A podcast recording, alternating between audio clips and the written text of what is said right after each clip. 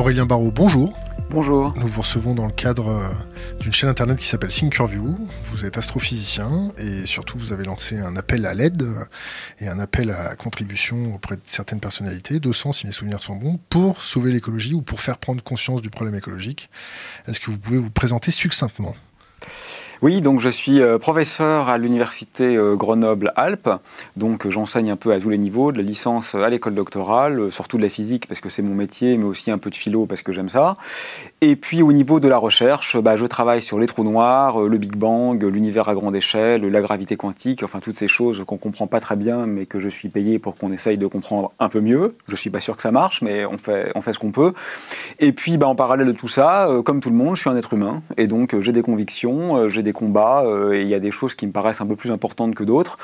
Et donc, euh, je crois que de temps en temps, il bah, faut se retrousser un peu les manches, quoi, même si c'est un peu hors de notre champ de compétences, hein, parce que la, la, la, tribune écolo qu'on va certainement évoquer, finalement, j'ai aucune légitimité scientifique pour, euh, pour m'embarquer dans cette voie, mais je m'en fous.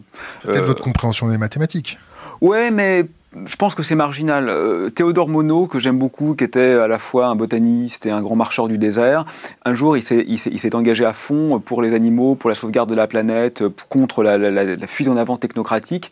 Et quelqu'un lui a demandé Mais est-ce que c'est bien votre compétence de scientifique? Il a répondu Non, monsieur, c'est en tant qu'humain. Bah, ça me va.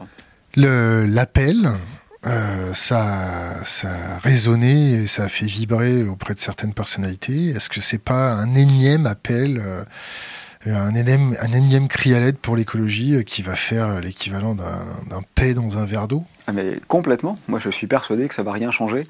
Euh, bon, euh, epsilon, c'est mieux que zéro. Ce qu'on appelle epsilon en maths, c'est quelque chose qui est tout petit. Hein. J'y crois pas. Hein. Je n'ai pas le moindre début d'embryon d'espoir que, grâce à nous, le monde va être sauvé. simplement, ne rien faire, c'est pire encore. Quoi. Voilà. Pourquoi pas d'espoir? Bah, Pas d'espoir parce que, comme vous l'avez dit, euh, il y en a eu plein d'autres avant, euh, dont un super appel de 15 000 scientifiques vachement plus compétents que moi, qui a été mené à l'échelle internationale avec zéro est fait. Euh, après le nôtre, il y a eu 600 euh, scientifiques français qui en ont publié un autre dans l'IB, donc il y en a plein des appels. On est un parmi une infinité avec des effets qui sont pour l'instant nuls. Donc c'est pas franchement encourageant. Euh, simplement, on, utilise nos armes. Hein, voilà, moi personnellement, j'ai pas de Kalachnikov chez moi, donc mon arme c'est ça, c'est d'essayer de parler correctement. j'ai pas une médiatisation très importante, mais elle n'est pas complètement nulle non plus. Finalement, aller parler des équations d'Einstein, je continuerai à le faire, ça me plaît bien. Peut-être qu'on en parlera tout à l'heure. Mais là, il y a quand même un truc un peu important, c'est la fin du monde. Donc euh, moi, ma toute petite notoriété, si je peux la mettre au service de ça, euh, bah oui, c'est tellement plus important que tout le reste que ne pas le faire, ça serait juste idiot finalement. Est-ce que vous pouvez euh, délayer cette perception de fin du monde? Pourquoi vous... Ouais. Alors le terme fin du monde, c'est vrai qu'il est un peu provocateur. Bon, stricto sensu. Voilà, si on veut être complètement littéral, ça dépend ce qu'on appelle le monde. Évidemment que même si on fait les pires saloperies à la surface de la planète, ce qui est déjà en cours, la Terre va continuer de tourner autour du Soleil. Donc si je prends ma casquette d'astrophysicien, euh, le monde il sera toujours là. Il y aura toujours une planète tellurique euh, que les martiens, enfin les néo-martiens, pourront voir dans leur télescope. Donc en ce sens-là, le monde demeure. Mais si on est un tout petit peu sérieux, c'est quoi le monde? On s'en fout. Si la Terre devient un gros caillou, elle n'a plus aucun intérêt, plus aucune spécificité, plus aucune légitimité, elle ne mérite pas qu'on se batte pour elle. En fait, ce qui fait que la Terre est belle, ben, c'est nous, quoi. C'est les vivants, en fait. C'est la grande tribu des vivants. C'est le fait qu'on a une diversité incroyable, avec des espèces qui résultent d'une histoire qui est très longue et très scabreuse et très fragile. C'est ça, le monde. Si on perd ça, moi, j'ai pas peur d'appeler ça la fin du monde. Et en ce moment, on est en train de le perdre. Donc, je crois que c'est même pas être catastrophiste, en fait. Pourquoi on est en train de le perdre? Pourquoi on perd cette singularité? Bah, parce qu'on est très con. Euh, ça, c'est. qui on? La bah, population? nous, et, nous tous, et moi le premier. Hein. je veux dire, la, grande, la, le grand ensemble des humains euh, se comportent comme aucune autre espèce ne s'est jamais comportée dans l'histoire de la Terre. On représente 0,01% de l'ensemble des vivants actuellement et 85% des morts animales sur l'ère industrielle sont dues aux humains. Donc c'est un effet de prédation qui est totalement sans équivalent euh, dans l'histoire planétaire. Pas, pas dans notre petite histoire à nous, dans l'histoire totale de la Terre depuis 5 milliards d'années. Donc c'est une situation qui est d'une gravité absolue. Voilà. Donc cette gravité absolue, euh, on en parlera sans doute. Moi, j'ai pas de remède miracle pour la conjurer, mais ce que je sais, c'est que si on continue comme ça, ben, on va pas continuer très longtemps. Est-ce que c'est pas la, nature qui a inventé mm. l'homme parce que l'homme est la meilleure façon de dissiper de l'énergie? Écoute, moi je suis pas croyant, donc je pense que c'est la nature qui a inventé l'homme. Hein. Pour moi, il n'y a aucun doute là-dessus. Après, euh, je récuserais la vision un peu finaliste, quoi, de dire bon, on l'a inventé à tel bon. Bon, moi je crois pas qu'il y ait une téléologie comme ça, donc le mot pour dire qu'il y a une finalité, qu'on soit tous orientés vers un but. Je crois qu'il y a une évolution un peu aléatoire, un peu stochastique, le vivant se forme et on est une espèce parmi d'autres en réalité. Du point de vue biologique, on n'est pas du tout plus euh, achevé euh, qu'une autre. On n'est pas au sommet de la pyramide. Ça, évidemment, c'est notre représentation super du point de vue purement euh, phylogénétique, euh, on est un phylum parmi euh, plein d'autres sans aucun primat. Alors c'est vrai que, bon, on a quand même quelque chose d'un peu particulier, c'est qu'on a la capacité à détruire ce que nous sommes et les autres en même temps que nous. C'est pas complètement un détail. La question est, est-ce qu'on veut le faire? Parce que franchement, si on parle de capacité physique, on a aussi la capacité de violer la prochaine personne qu'on croise dans la rue si elle n'est pas trop baraquée, ou de tuer nos enfants on n'a pas franchement envie de le faire, j'espère. Donc il est évident au quotidien qu'on ne fait pas tout ce qu'on pourrait faire. Et la question qui se pose avec la planète, c'est exactement ça. On a la capacité de la détruire, est-ce qu'on veut le faire? Peut-être l'argument que, vous empruntiez ressemble à un argument qui est un des seuls, en fait, moi, qui me fait un peu vaciller chez les anti-écolos, on va dire, qui est de dire finalement, euh, vous êtes en train d'extraire l'homme de la nature, parce que tous les prédateurs font des dégâts autour d'eux, et donc en demandant aux hommes d'essayer d'être végétariens, peut-être on y reviendra, d'essayer de un petit peu moins euh, détruire leur environnement, en fait vous leur demandez de renoncer à leur nature, donc en fait vous êtes les pires anthropocentristes, vous les écolos, sans le savoir. Alors cet argument, je crois même que parfois il est sincère en fait chez les gens qui le donnent, donc moi je, je le trouve pas idiot, mais je crois qu'il est quand même complètement faux, parce qu'il présuppose que exercer son être de nature, c'est maximiser son impact destructif sur l'environnement. Et ça, c'est juste factuellement faux. C'est exactement comme si on disait aux hommes, mais vous avez des bombes atomiques, vous auriez dû déjà faire péter la planète. Personne n'est assez bête pour dire ça. C'est pas parce qu'on les a qu'on doit les utiliser. Et même les super prédateurs, euh, franchement, les lions, ne s'amusent pas à écraser des fourmis. Hein, je veux. Donc, euh, personne ne prend comme règle de vie de devoir faire le maximum de dégâts possible. En fait, vivre, c'est faire des choix pour les animaux comme pour nous. D'ailleurs, on est des animaux. Donc il n'y a rien de très étonnant à ce niveau-là. Et c'est pas du tout nous extraire de notre condition d'être naturel que de dire, sachant ce qu'on sait, quels sont les choix qu'on a envie de faire, comme n'importe quel animal. Alors, brièvement, qu'est-ce qu'on sait? Alors, on sait que ça va très mal. Voilà, euh, ça va très mal à plein de niveaux différents. Je pense qu'on va reparler du climat, mais j'ai envie de pas commencer par le climat parce qu'on en parle déjà beaucoup. Mais c'est pas du tout le seul problème, le climat. À mon avis, c'est même pas le plus gros. Actuellement, il y a un effondrement de la biodiversité qui est incontestable. Euh, récemment, il y a quelques jours, il y a une un très bon papier qui est sorti de deux chercheurs au CNRS qui a fait une méta-analyse sur 10 000 articles publiés. Bon, c'est très clair, il n'y a aucun questionnement possible, tout s'effondre. Et là encore, faut être bien subtil. Il y a un effondrement des espèces ce qui en soi est dramatique, c'est-à-dire que euh, euh, au rythme actuel, dans pas très très très longtemps, on va vraiment avoir une extinction massive. On sait qu'on est en cours de sixième extinction massive. Mais il ne faut pas raisonner qu'en termes d'espèces. Il faut aussi regarder les individus. Et ce qui est presque plus inquiétant encore, c'est que même dans les espèces qui ne sont pas encore menacées, il y en a quand même quelques-unes, il y a une chute drastique des populations. C'est-à-dire qu'en fait, pour le dire simplement, les vivants sur Terre sont tous en train de crever. Même les espèces qui sont encore euh, abondantes, les, je sais pas, euh, les moineaux, enfin je dis un peu au hasard. Les moineaux, non. Euh, ouais, les moineaux, ils vont mal, ouais. Mais en fait, ils vont un peu tous mal, tu vois. Je dis les espèces abondantes, ça me vient même pas spontanément, en fait. Bon, il doit y en avoir quelques-unes. Les connards là, elle est en croissance, ouais. Eh ben, il y a quand même une diminution des populations, quoi. Donc ça, c'est super inquiétant, en fait. Et pour moi, ça a du sens. Parce que je trouve ça triste de je veux dire, pour les hommes, c'est les individus qui comptent, parce qu'évidemment, quand on perd euh, la mort d'un humain, c'est toujours un drame. Mais en revanche, pour les animaux, ce qui compte, c'est juste les espèces. Ça, je trouve que c'est un anthropocentrisme qui me déplaît. Et je veux dire, les animaux ont aussi leur vie propre. Donc c'est triste à la fois en tant que disparition d'espèces et en tant que disparition des individus. Ça, c'est ce qui est en cours. Et la cause de ça aujourd'hui, c'est pas le réchauffement climatique. La cause de ça aujourd'hui, la principale cause, elle est parfaitement connue, c'est la disparition des espaces de vie. C'est qu'on est en train de s'étaler partout en fait, et que les animaux n'ont simplement plus d'endroit pour vivre. Ils n'ont plus de lieu pour vivre. le morcellement et, l'atrophie des lieux de vie fait qu'en fait, bah, ils meurent. Donc le premier truc dramatique, c'est l'expansionnisme géographique de l'espèce humaine, qui fait que bah oui, les autres forcément n'ont plus de place. En fait, on n'arrive pas à ne pas se rendre compte qu'un territoire dont personne n'est propriétaire, il n'est pas vierge quoi il a beaucoup d'autres occupants.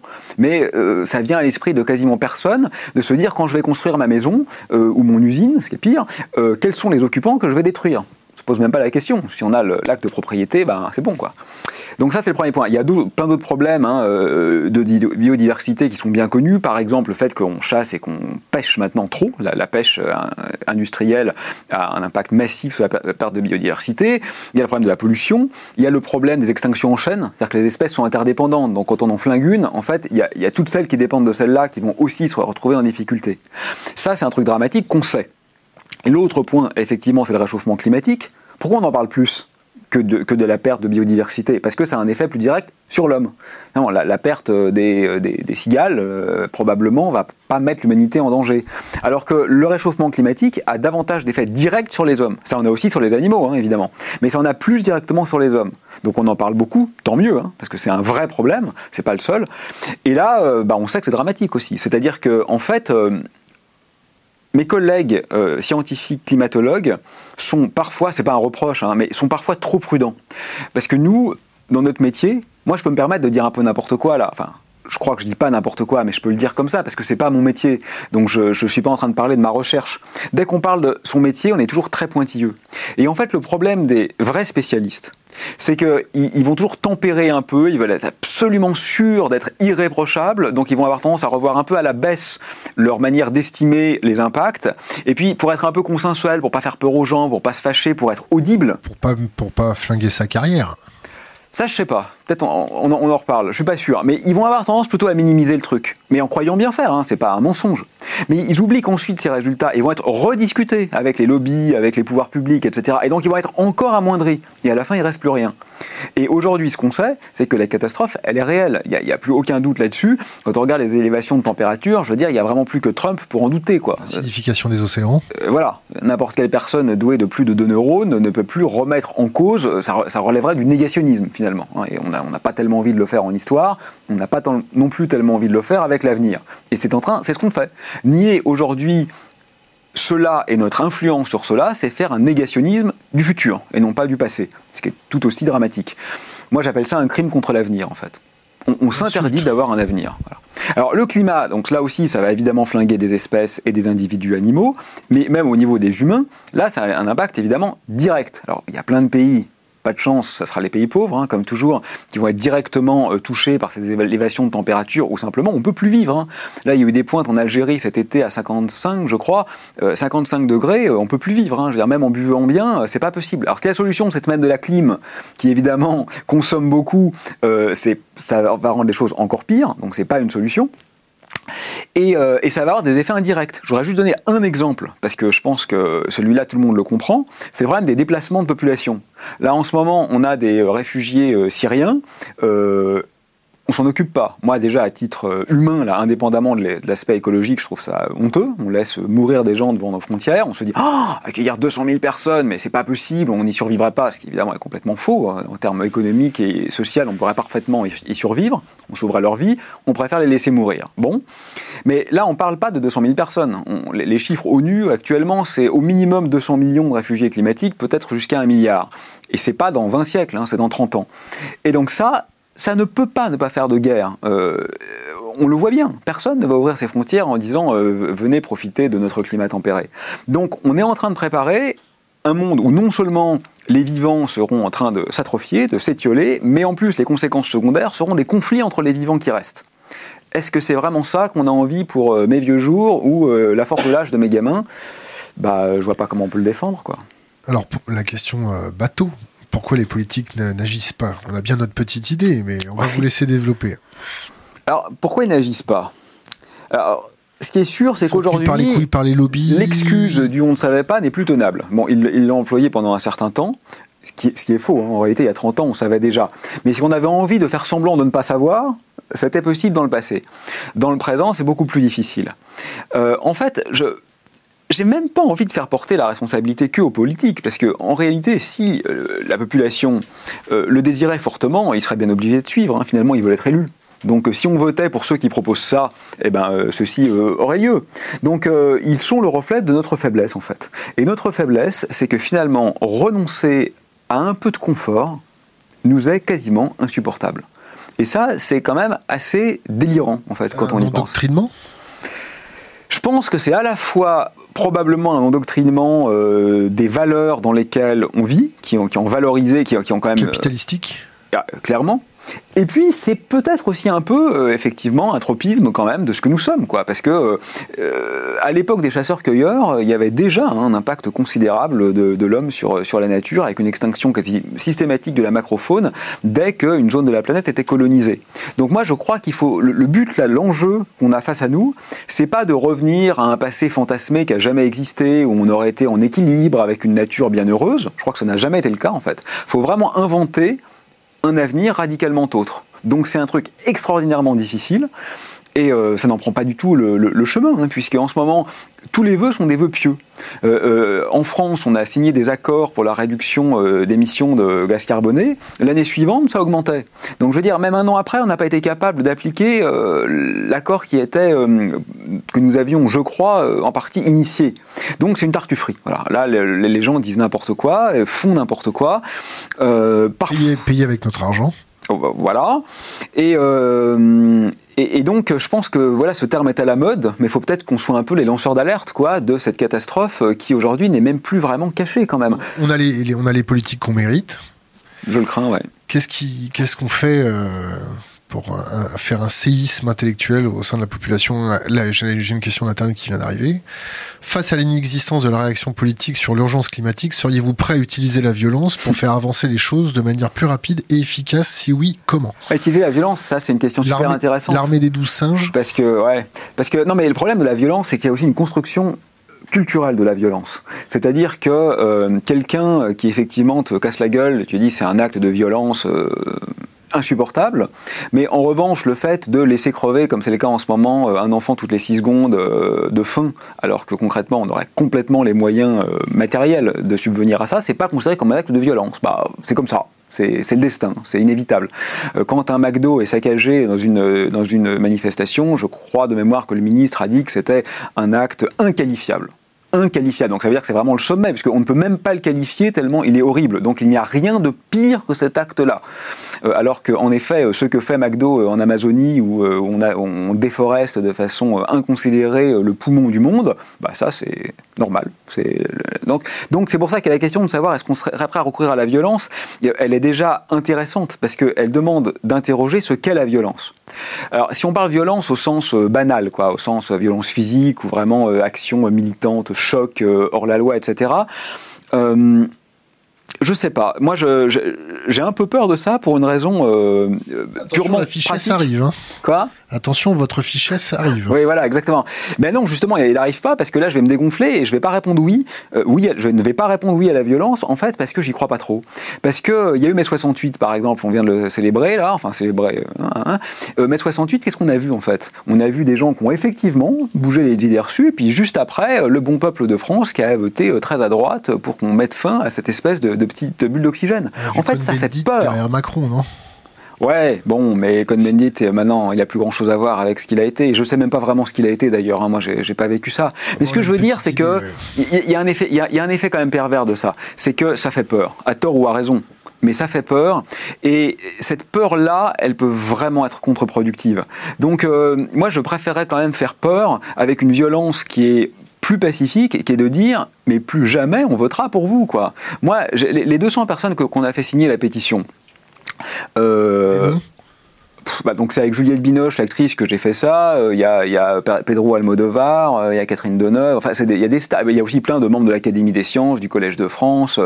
Il y a Bellatar, le réalisateur, etc. Bon, et puis bon, il y a Alain Delon. Je le fais exprès d'en parler parce que tout le monde m'a allumé là-dessus. Ça a posé plein de problèmes. Qui est Alain Delon dans la liste. Ben moi, je suis très content en fait, parce que Alain Delon, bon, je connais pas du tout ses convictions, je l'ai jamais rencontré, mais enfin dans ma tête, c'était quelqu'un qui était à droite. Pas les migrants. Hein. Bon, c'est l'image que j'avais.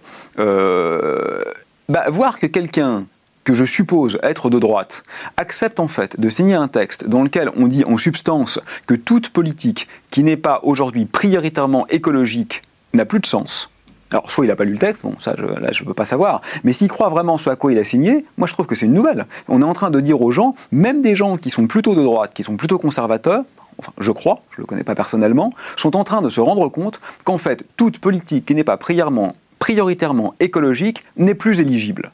Ben si en fait il a lu et qu'il croit vraiment ce qu'il dit, euh, c'est super important en fait. Et, donc c'est ça pour moi le message, c'est de dire maintenant euh, on peut plus se contenter de greenwashing, de beaux discours, euh, la main sur le cœur, les larmes aux yeux. Et je me moque même pas de Hulot parce que je pense vraiment qu'il a fait ce qu'il a pu, mais je pense plutôt à son successeur. il, va falloir se battre quoi contre les lobbies, il va falloir que eux se battent contre les lobbies qui prennent des, des mesures fortes, efficaces et réelles, et que nous on le leur impose. Bon, alors oui, pour l'instant, moi j'avoue que j'imagine pas tellement euh, agir autrement qu'en parlant ou qu'en votant. Bon, je suis pas sûr que des actions commando, franchement, ça jouerait. Pour Donc la, violence est la force des faibles et commence où s'arrêtent les connaissances? On est d'accord là-dessus? Probablement. On est d'accord là-dessus. Si je te dis, euh, si on peut se tutoyer, eh, eh, les politiques n'ont aucun intérêt à court terme à faire un sevrage énergétique sur les populations parce qu'ils risquent beaucoup trop gros par rapport à la vindicte de la population qui a été endoctrinée dans une idéologie capitaliste d'hyperconsommation. Et si je te dis que les systèmes bancaires et économiques euh, overstretch, hyper tendus, euh, n'a aucun intérêt à ralentir parce qu'il va se retrouver comme quelqu'un avec la marée basse, c'est-à-dire en short. À court terme, le politique a très peur de ça et préfère une fuite en avant, soit par le déni, soit par euh, le, fait d'imaginer une solution à moyen terme, c'est-à-dire après moi le déluge. Qu'est-ce qu'on fait pour cette ce transfert de connaissances auprès des populations. On, leur fait des cours d'écologie à l'école, on envoie Juliette Binoche en maillot de bain en le disant que voilà, euh, il va faire tellement chaud qu'on sera tous en maillot de bain. Euh, je déconne, mais des préconisations par rapport à ça pour endurcir le cerveau des populations. Oui, alors je suis d'accord avec ce que tu dis. Euh, peut-être à ce détail près que je pense que le système capitaliste a plein de, problèmes, de défauts. Euh, il a aussi quelques vertus, à mon avis d'ailleurs. Mais euh, là, en l'occurrence, je suis vraiment pas sûr que ce soit le, principal problème, parce que euh, on a voulu, pour de bonnes ou de mauvaises raisons, mais peu importe, il y a une mesure là de passer la vitesse sur, euh, nationale de 90 à 80 km/h. C'était peut-être pour gagner de l'argent avec les amendes, j'en sais rien à dire vrai. Moi je trouve ça plutôt bien. À la fin ça fera moins de morts, ça pollue moins. Mais ça suscitait une levée de bouclier. Dire aux gens vous allez devoir rouler 10 km/h de moins en bagnole, mais c'était insupportable. Moi j'ai vu sur les réseaux sociaux, les gens pétaient les plombs quoi. On allait réduire leur vitesse de croisière de 10 km/h, mais c'était une atteinte aux libertés fondamentales qui leur était insupportable. Ça, c'est même pas, c'est pas capitaliste, ça. C'est une espèce de fondamental qui fait que euh, on a quand même en nous cette espèce de désir absolu comme ça d'aller d'aller au bout, quoi. Et là, en fait, on va tellement au bout qu'on se rapproche du mur et du gouffre à une vitesse vertigineuse. Alors, tu as complètement raison. À court terme, quelqu'un qui prendrait ces mesures-là serait mal vu, non seulement par sa population, et mettrait même son pays en difficulté dans la compétition mondiale, parce que comme tout est mondialisé, si la France ralentit son économie, euh, oui, elle se fragilise par rapport aux autres. Donc, je n'ai pas de solution miracle. C'est hyper dur et je ne suis pas très optimiste. Mais simplement, ce que je crois, moi, c'est ça. C'est qu'à l'échelle individuelle, c'est impossible. Si on dit simplement aux gens, vous savez, en rouler à 80 km/h, c'est mieux mais qu'il n'y a pas la loi, mais personne ne le fera, et moi je ne le ferai pas. Hein. Donc je, suis sûr que la responsabilité de tout un chacun sur la, moi, bah, j'ai eu beaucoup cette remarque après l'appel, en me disant, vous ne devriez pas appeler aux politiques, vous devriez appeler au changement des, attitudes individuelles. Mais ok, ok, j'y appelle. Mais n'empêche que ça ne changera rien. J'appelle au changement des attitudes individuelles. Voilà, aujourd'hui, solennellement, je le dis, polluez tous moins, mangez moins de viande. Voilà, je le dis. Mais ça, ça va avoir zéro effet, j'en suis persuadé. Et donc, je pense que on a inventé un truc qui est la politique. Euh, pour le meilleur et pour le pire. Mais le meilleur, c'est que justement, c'est ce qui fait que quand on est trop faible pour se limiter par rapport à certains types d'actions, on invente le politique et le juridique qui sont là pour nous dire ça, t'as envie de le faire, tant pis, tu le feras pas. Tu le feras pas parce que ça a trop d'impact sur le bien commun. Et c'est là précisément où les politiques doivent prendre leurs responsabilités. C'est leur rôle. S'ils font pas ça, ils ne servent à rien. Ils sont là pour nous dire vous avez envie de faire ça? Bah tant pis. Nous, on vous dit non. Bien sûr, c'est un peu infantilisant. Bien sûr, dans un monde idéal, euh, moi j'ai même eu un peu parfois des, des, proximités intellectuelles, anarchistes, etc. Donc tout ça, c'est complètement contre ça. Mais tant pis, là, il s'agit de sauver le monde. Et moi, j'ai pas d'autre solution que celle-là. on revient au communisme, à une dictature, une dictature verte, on fait quoi? Dictature du prolétariat, non. Non, non, bien sûr que non. Parce qu'en fait, je pense que c'est l'inverse. Je pense que ces mesures apparaîtront comme liberticides sur le moment, parce qu'on va dire effectivement à des gens, euh, bah, euh, là, vous, je sais pas, vous vous déplacez trop, ça, ça, a un impact qui est tellement grand qu'il va falloir vous déplacer un peu moins, ou alors euh, vous pouvez pas mettre la clim à fond alors qu'il fait quand même que 24, votre santé est pas en danger, vous n'êtes pas une vieille personne en train de vous déshydrater, bah donc tant pis, mettez pas la clim. Donc évidemment, ça, on le ressentirait comme une privation de liberté. Mais c'est comme un gamin auquel on interdit de casser son jouet, quoi. Sur le coup, c'est une privation de liberté, mais ça va lui permettre de jouer avec pendant toute son adolescence. Et moi, j'aimerais que ce soit ça qui se passe, que cette privation de liberté, on se rende compte au bout de quelques années qu'en réalité, d'abord, ça sauvegarde notre jouet qui est le monde dans lequel on est, et puis que même en déployant un rapport apaisé avec le reste du vivant, avec ce que je préfère appeler la nature que l'environnement. L'environnement, c'est ce qui est autour de nous, c'est encore vachement anthropocentré. Et eh ben en fait, ça nous donnera beaucoup plus de liberté, je crois en fait. Et donc l'autre problème, parce que l'autre question qu'on disait avant, c'était de dire bon, ça c'est pour militer, pour que les politiques le fassent. Mais après, imaginons que demain, notre président euh, mais passé l'après-midi, là, à nous écouter, se disent bah oui, oui, oui, voilà, je vais le faire forcément la France va perdre deux points de croissance, hein, parce que euh, faut pas faire de langue de bois. Euh, euh, la, préoccupation écologique est incompatible avec une croissance économique exponentielle et continuelle. Hein. le, développement durable où tout va bien en même temps, ça n'existe pas. Donc on va perdre de la croissance, suivant les indicateurs, parce que suivant d'autres indicateurs, on va en gagner. Mais suivant les indicateurs institutionnels, macroéconomiques actuels, on va en perdre. Donc la France sera en difficulté par rapport aux autres pays. Il y a, quoi Tu te rends compte ce que tu leur demandes Il y a 150 pays dans le monde, non Un truc comme ça. C'est pas énorme quand même. Bon, moins de 200, je pense. Bon, c'est pas, pas, pas 10 000 quand même. Ces gens-là se retrouvent aux Nations Unies, ils ont été élus. C'est censé quand même être l'élite intellectuelle. Et eh ben, il faut que ces gens-là trouvent une solution. Tu as déjà discuté avec un politique, l'élite intellectuelle Non, mais arrête. J'ai bien le droit de faire un peu le naïf, non? Ça sert mon propos. Bon. C'est un argument rhétorique. Je vais, je, vais, je vais te poser une question, on va essayer d'étendre le, débat. On est dans un phénomène de sevrage, d'addiction à la calorie, pour résumer trivialement les choses. Qu'est-ce qui se passe quand on met quelqu'un en sevrage? Une révolte? Mm. Est-ce qu'on est prêt à affronter cette révolte? Bah, ça sera difficile de l'affronter parce qu'en fait, je pense qu'elle n'aura lieu que si on la génère nous-mêmes. C'est-à-dire que ça ne peut pas se faire complètement contre l'assentiment populaire. Sinon, en effet, s'il y a des, mesures qui sont prises radicalement contre l'assentiment populaire, euh, oui, ce sera la révolte et donc et donc euh, et donc ça va pas se faire en fait parce que personne ne prendra ce risque. Donc c'est là où il faut, qu'on joue sur le moi mon, seul espoir, mais peut-être il est utopique, hein, mais j'en trouve pas d'autre en fait. Je me raccroche à ce que je peux. C'est de dire on est déraisonnable à l'échelle individuelle, mais on est quand même assez raisonnable pour dire oui, il faut que quelque chose me régule. Si on n'est pas capable de faire même ce petit pas qui est d'appeler pour un régulateur global, alors je pense qu'on est vraiment foutu. Je ne vois pas de solution. Je ne sais pas comment on peut faire. Comment tu, tu modélises ce foutu? Alors ça, c'est une question qui est aussi super intéressante parce qu'il euh, y a même des gens qui se disent finalement ça serait pas plus mal. ça, se termine et puis après, euh, reset et la vie reprend ses droits. Bon, c'est un peu triste quand même. C'est un peu triste pour tout le monde parce que ça, c'est une vision euh, purement en termes global lointain. Quoi. On comptabilise le nombre d'espèces sur la Terre et effectivement, hein, même s'il y a une catastrophe écologique majeure, il est très vraisemblable que dans 50 millions d'années, il y aura à nouveau un grand nombre d'espèces parce que, parce que ça va recommencer.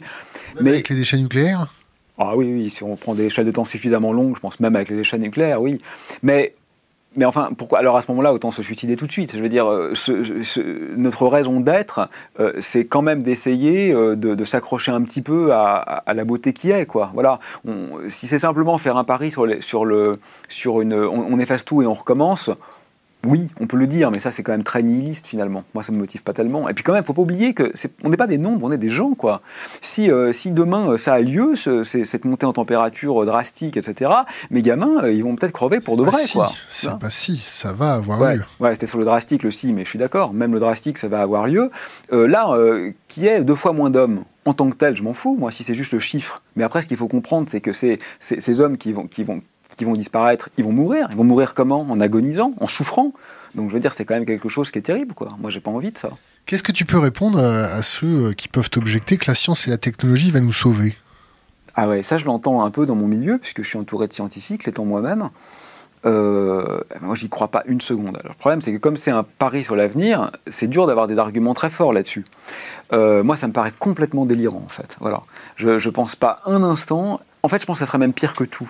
Parce que euh, si on commence à vouloir aller euh, essayer d'envoyer euh, des panneaux solaires pour, comme, que les gens y pensent, hein, pour essayer de favoriser des pluies à certains endroits, etc., là on, là, on est complètement au-delà de nos moyens. Et puis même, il y, a quelque chose, alors je voudrais ne vais pas le dire de façon religieuse, hein, parce qu'une fois de plus, moi-même, je suis pas croyant, mais pathologique. Presque, ouais, et puis de la, la profanation quand même, d'un truc qui est un peu sacré. Pour moi, c'est pas Dieu hein, qui est sacré. Je, ne sais pas ce que c'est Dieu, mais c'est quand même. Euh, c'est la fragilité de ce qui s'est mis en place. En fait, à chaque fois qu'on l'a fait, on s'est planté. On a inventé des trucs très bien. Hein. Je suis ravi qu'il y ait des vaccins et je suis ravi qu'il y ait des antibiotiques. Je ne dis pas que toute production humaine est à jeter. Bon, ça, c'est des choses très rationnelles, sur des problèmes très concrets véritablement personne ne, s'oppose. Enfin bon, les vaccins un petit peu, mais enfin, euh, globalement, c'est quand même assez consensuel. Voilà. Euh, là, quand on commence à jouer aux apprentis sorciers, eh on va droit dans le mur. Quand on réintroduit des espèces à la main pour contrer telle autre espèce, ça marche jamais. Euh, on, crée des, espèces envahissantes, etc. Et en réalité, ça nuit à la biodiversité. Un, collègue un physicien des, cordes disait que probablement le, finalement le seul espoir, ce sera d'aller sur Mars. Ah, moi, je, trouve cette idée terrifiante. Parce que, d'abord, je pense que c'est pas vrai. En termes techniques, on n'aura pas du tout les moyens de le faire. Donc, premièrement, je pense que c'est. Peut-être une petite élite. Concrètement faux. Et voilà. Et le deuxième point que j'allais dire, c'est que quand bien même on pourrait le faire, c'est sûr que ça ne va pas concerner grand monde. Donc ça sera vraiment, euh, il y aura les happy few, mais qui seront très très très très très few, et les autres crèveront. Et puis les animaux, évidemment, ça sera quoi? On, prend, fera quoi? L'arche de Noé On prendra un couple de chaque et le reste mourra euh, lentement. Non, non, ça n'a aucun sens. Et en plus, je veux dire, Mars n'est pas habitable. Hein. Et là, on est en train de se demander, enfin certains se demandent, comment faire du terraforming, c'est-à-dire transformer Mars en un lieu habitable. Mais putain, on a une planète habitable, c'est la nôtre. Donc on va peut-être quand même commencer par sauver celle-là, avant de se demander comment on va aller en, coloniser une autre. Ça n'a aucun sens. Comment générer un, bouclier magnétique euh, sur Mars, c'est ça? Oui, non, mais en tant qu'expérience de pensée, je trouve ça plutôt marrant en fait. Mais en tant qu'expérience de pensée, on va pas le faire. Alors, question d'Internet, aujourd'hui peut-on mettre des noms sur les ennemis du climat? Nous, ah, franchement, euh, moi, je, dis publiquement que je me considère pas du tout comme exemplaire. Hein. Donc, euh, plus le temps passe, plus j'essaye quand même d'être un tout petit peu en accord avec mes principes, parce que, sinon, euh, ça devient ridicule. Mais moi, je me poserais carrément pas comme exemple. Hein. Donc, on est tous les ennemis du climat. Bon, là, j'ai donné un exemple qui m'est favorable parce que j'ai dit non, mais parfois je dis oui, hein, que ce soit clair. J'ai été invité il y a quelques jours pour aller faire un exposé au Canada pas un truc entre super spécialistes ou, peut-être je serais euh, un des seuls au monde à savoir faire parce que c'est pile mon domaine de recherche. Non, non, c'était de la vulgarisation pour parler à des gamins. Ça durait 10 minutes. Première classe en avion Non, quand même pas première classe, mais à la limite, la pollution est presque la même. Donc on m'a proposé de faire euh, quoi 15 000 km aller-retour pour aller parler 10 minutes à des gamins au Québec c'est complètement délirant. L'invitation était très gentille, hein, ça partait d'un bon sentiment, puis j'ai sans doute été flatté en recevant le mail. J'ai quand même dit non, heureusement. Euh, j'ai été, il y, a quelques jours, après la pétition, il y a une chaîne de télé qui me contacte, euh, on va faire une interview. Je dis c'est long, ça non non c'est pas long. Je dis bah on le fait en Skype. Il me dit non, la, qualité est pas assez bonne. Je dis si la qualité est assez bonne, euh, on s'en fout de ma tête. Si on voit pas bien mes cheveux, ça changera rien au message. J'ai un réseau filaire au labo, je peux faire l'interview en Skype. La réponse a été non. Donc il fallait que je fasse. pour de vrai, j'ai oublié. Ça va peut-être me revenir. J'ai réellement oublié, mais c'était pas TF1, enfin c'était pas un truc très connu. Et donc il fallait que je fasse 1500 km pour expliquer que il fallait amoindrir notre, notre, notre rôle dans les transports, enfin notre utilisation des transports. C'est un peu paradoxal quand même. Donc on est, oui, bien sûr qu'on est tous fautifs. Alors les noms les pires, euh, bah, c'est sûr que tous les circuits de grande distribution euh, ont une influence. Là, je pense qu'effectivement, aujourd'hui, par exemple, moi, je trouve, bon, je porte, je jette pas la pierre aux, gens qui n'ont pas de sous hein, euh, et qui peuvent pas faire autrement. Mais les gens comme moi qui sont pas pauvres, qui vont chez Carrefour, non quoi. Ah, moi, je gagne pas mal, hein, professeur première classe, plus membre de l'Institut universitaire de France a dû me donner des primes, je dois gagner pas loin de 4000 euros par mois. Net? Ouais. Peut-être un peu moins, mais je veux dire, c'est confortable. Hein. Moi, je... Pas France 24, la chaîne de télé? Non, non, non, France 24, justement, on l'a fait par Skype.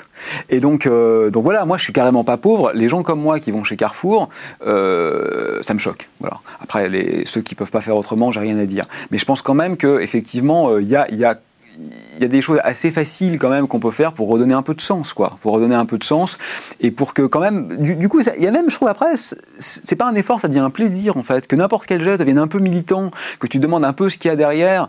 Euh, bon, moi je dis pas que, que, ça m'arrive jamais de prendre un coca en passant parce que parce que parce que j'aime bien le goût. Hein. Je veux dire, bon, on ne peut pas demander non plus la perfection parce que la, beauté de la vie, c'est aussi un peu d'incohérence. Et puis de temps en temps, euh, voilà, quand tu marches, t'écrases des fourmis. Et puis euh, j'en sais rien. Peut-être qu'en ce moment, à un moment, je vais dire un truc qui va t'agacer ou au contraire, tu vas m'attaquer. Bon, c'est la vie, ça. Il y a des moments où c'est pas agréable, on a un impact sur les autres. L'écologie, c'est pas réservé à des bobos. tu ah ouais, alors ça, on me l'a déjà dit plein de fois. Alors moi, je suis carrément un bobo. Hein. Je veux dire, concrètement, effectivement, une sensibilité de gauche en gagnant bien sa vie, c'est un peu un télo. C'est exactement l'archétype de ce qu'on appelle un bobo.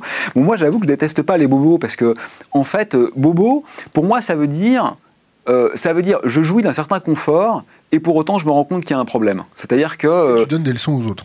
Ouais, ça c'est le côté moins, moins reluisant, c'est vrai. Mais moi, ce que j'essaye, c'est de donner des leçons aux autres et à moi-même, en fait. Voilà. Est-ce que tu peux dire à quelqu'un qui est en précarité financière, dans un logement à précarité énergétique, euh, qui n'arrive pas à chauffer, qui n'arrive pas à bouffer autre chose que des hydrates de carbone saturés euh, produits euh, à l'arrache, qui butent des orang-outans au fin fond de la forêt. Ah non, moi je ne dirais rien. Moi ça c'est clair, je peux pas faire ça. Mais c'est une force vive pour les politiques. C'est exactement comme le problème de la démographie, parce qu'il y a quand même un problème de la démographie. Moi personnellement, j'irai jamais dans un pays pauvre où la seule richesse entre guillemets qu'ils ont, c'est de faire des gamins, euh, refaire un néocolonialisme N plus 1 et leur dire voilà les mecs comment il faut et les femmes, voilà comment il faut gérer votre population quoi. Donc ça c'est vrai que là il y a une tension, mais en fait, on a une vision malthusienne de la démographie? Je sais pas, mais, bon, mais en fait, la démographie, peut-être que j'ai tort, parce qu'il y a des gens très intelligents qui disent le contraire, mais j'ai pas l'impression que ce soit un si gros problème que ça. On peut pas avoir une croissance infinie dans un monde fini, ça c'est sûr. Mais on n'est pas du tout en croissance exponentielle en fait. Hein. Je veux dire, la démographie, euh, euh, elle est en train de se stabiliser. Hein. Donc je pense qu'elle va se stabiliser autour de 12 milliards. Moi, c'est, franchement, je crois que c'est vrai, c'est trop. Moi, je préférerais qu'on soit à trois fois moins. Je pense que ça serait mieux pour la planète. Mais si on répartit un peu mieux les richesses, euh, je pense que 12 milliards qui se comportent correctement, ça aura beaucoup moins d'effet que 8 milliards qui se comportent comme des salauds. Hein. Si, on répartit les richesses sans avoir un cap. Ah oui, non, mais si on continue comme ça en étant 12 milliards, c'est la catastrophe. Ça, il n'y a aucun doute. Question d'Internet. Le discours écologiste prend-il prend dans les pays surpeuplés d'Asie? Alors, alors moi, j'ai pas une vision globale là-dessus parce que parce que c'est pas ma spécialité, mais quelque part, j'ai moins peur de la Chine que des États-Unis, hein. parce que je pense que le régime chinois actuel est assez intéressant. En fait, c'est vraiment un mélange d'autoritarisme et en même temps euh, de pragmatisme et en même temps de sagesse aussi un peu. T'as déjà été en Chine? Non, euh, non. Ah enfin, à Taïwan, ouais, c'est un peu la Chine. T'as juste étudié le confucianisme euh, sur Arte, quoi. Non, j'ai eu plein, j'ai eu des étudiants qui venaient de Chine, en fait, et c'est eux qui m'ont, qui m'ont appris un des peu espions. la Chine. ouais, peut-être, ouais. Non, c'est des gens géniaux. Moi, j'ai, été. Ah bah, les espions sont souvent géniaux. Hein. Ouais, peut-être. Ouais, bah, bah, coup de tant pis. Hein. Et donc tout ça pour dire que j'ai quand même l'impression que les Chinois, finalement, ils sont assez pragmatiques et eux, ils ont compris qu'ils n'avaient pas le choix. S'ils font pas un effort environnemental drastique, alors eux, ils vont vraiment mourir en premier, parce que les villes de Chine en ce moment, il y a un taux de pollution qui est juste invivable. Donc, et puis les Chinois ils ont ce côté quand même un peu autoritaire. Quoi, hein. Pour la démographie, euh, ça a été géré euh, dur, avec des effets catastrophiques. Hein. D'ailleurs, il y a du coup hein, un enfant par famille, donc du coup, il y a plein de bébés euh, filles qui ont été tués parce qu'ils préfèrent. Enfin, ça je ne suis pas du tout en train de dire qu'il faut faire partout pareil. Ce que je dis simplement, c'est que concrètement, je pense que quand ils ont un problème à régler, ils le règlent. Pas forcément pour le meilleur. Mais ce c'est pas ceux qui me font le plus peur en matière de capacité à intégrer les faits, en fait. Je pense qu'ils ont une espèce de factualité comme ça, pratique, qui fait que ça va être géré. Je pense qu'en Inde, aux États-Unis, les États-Unis, c'est pas un pays en voie de développement, mais c'est un très gros pollueur, et peut-être prochainement en Afrique, ça va être beaucoup plus compliqué. Question d'Internet.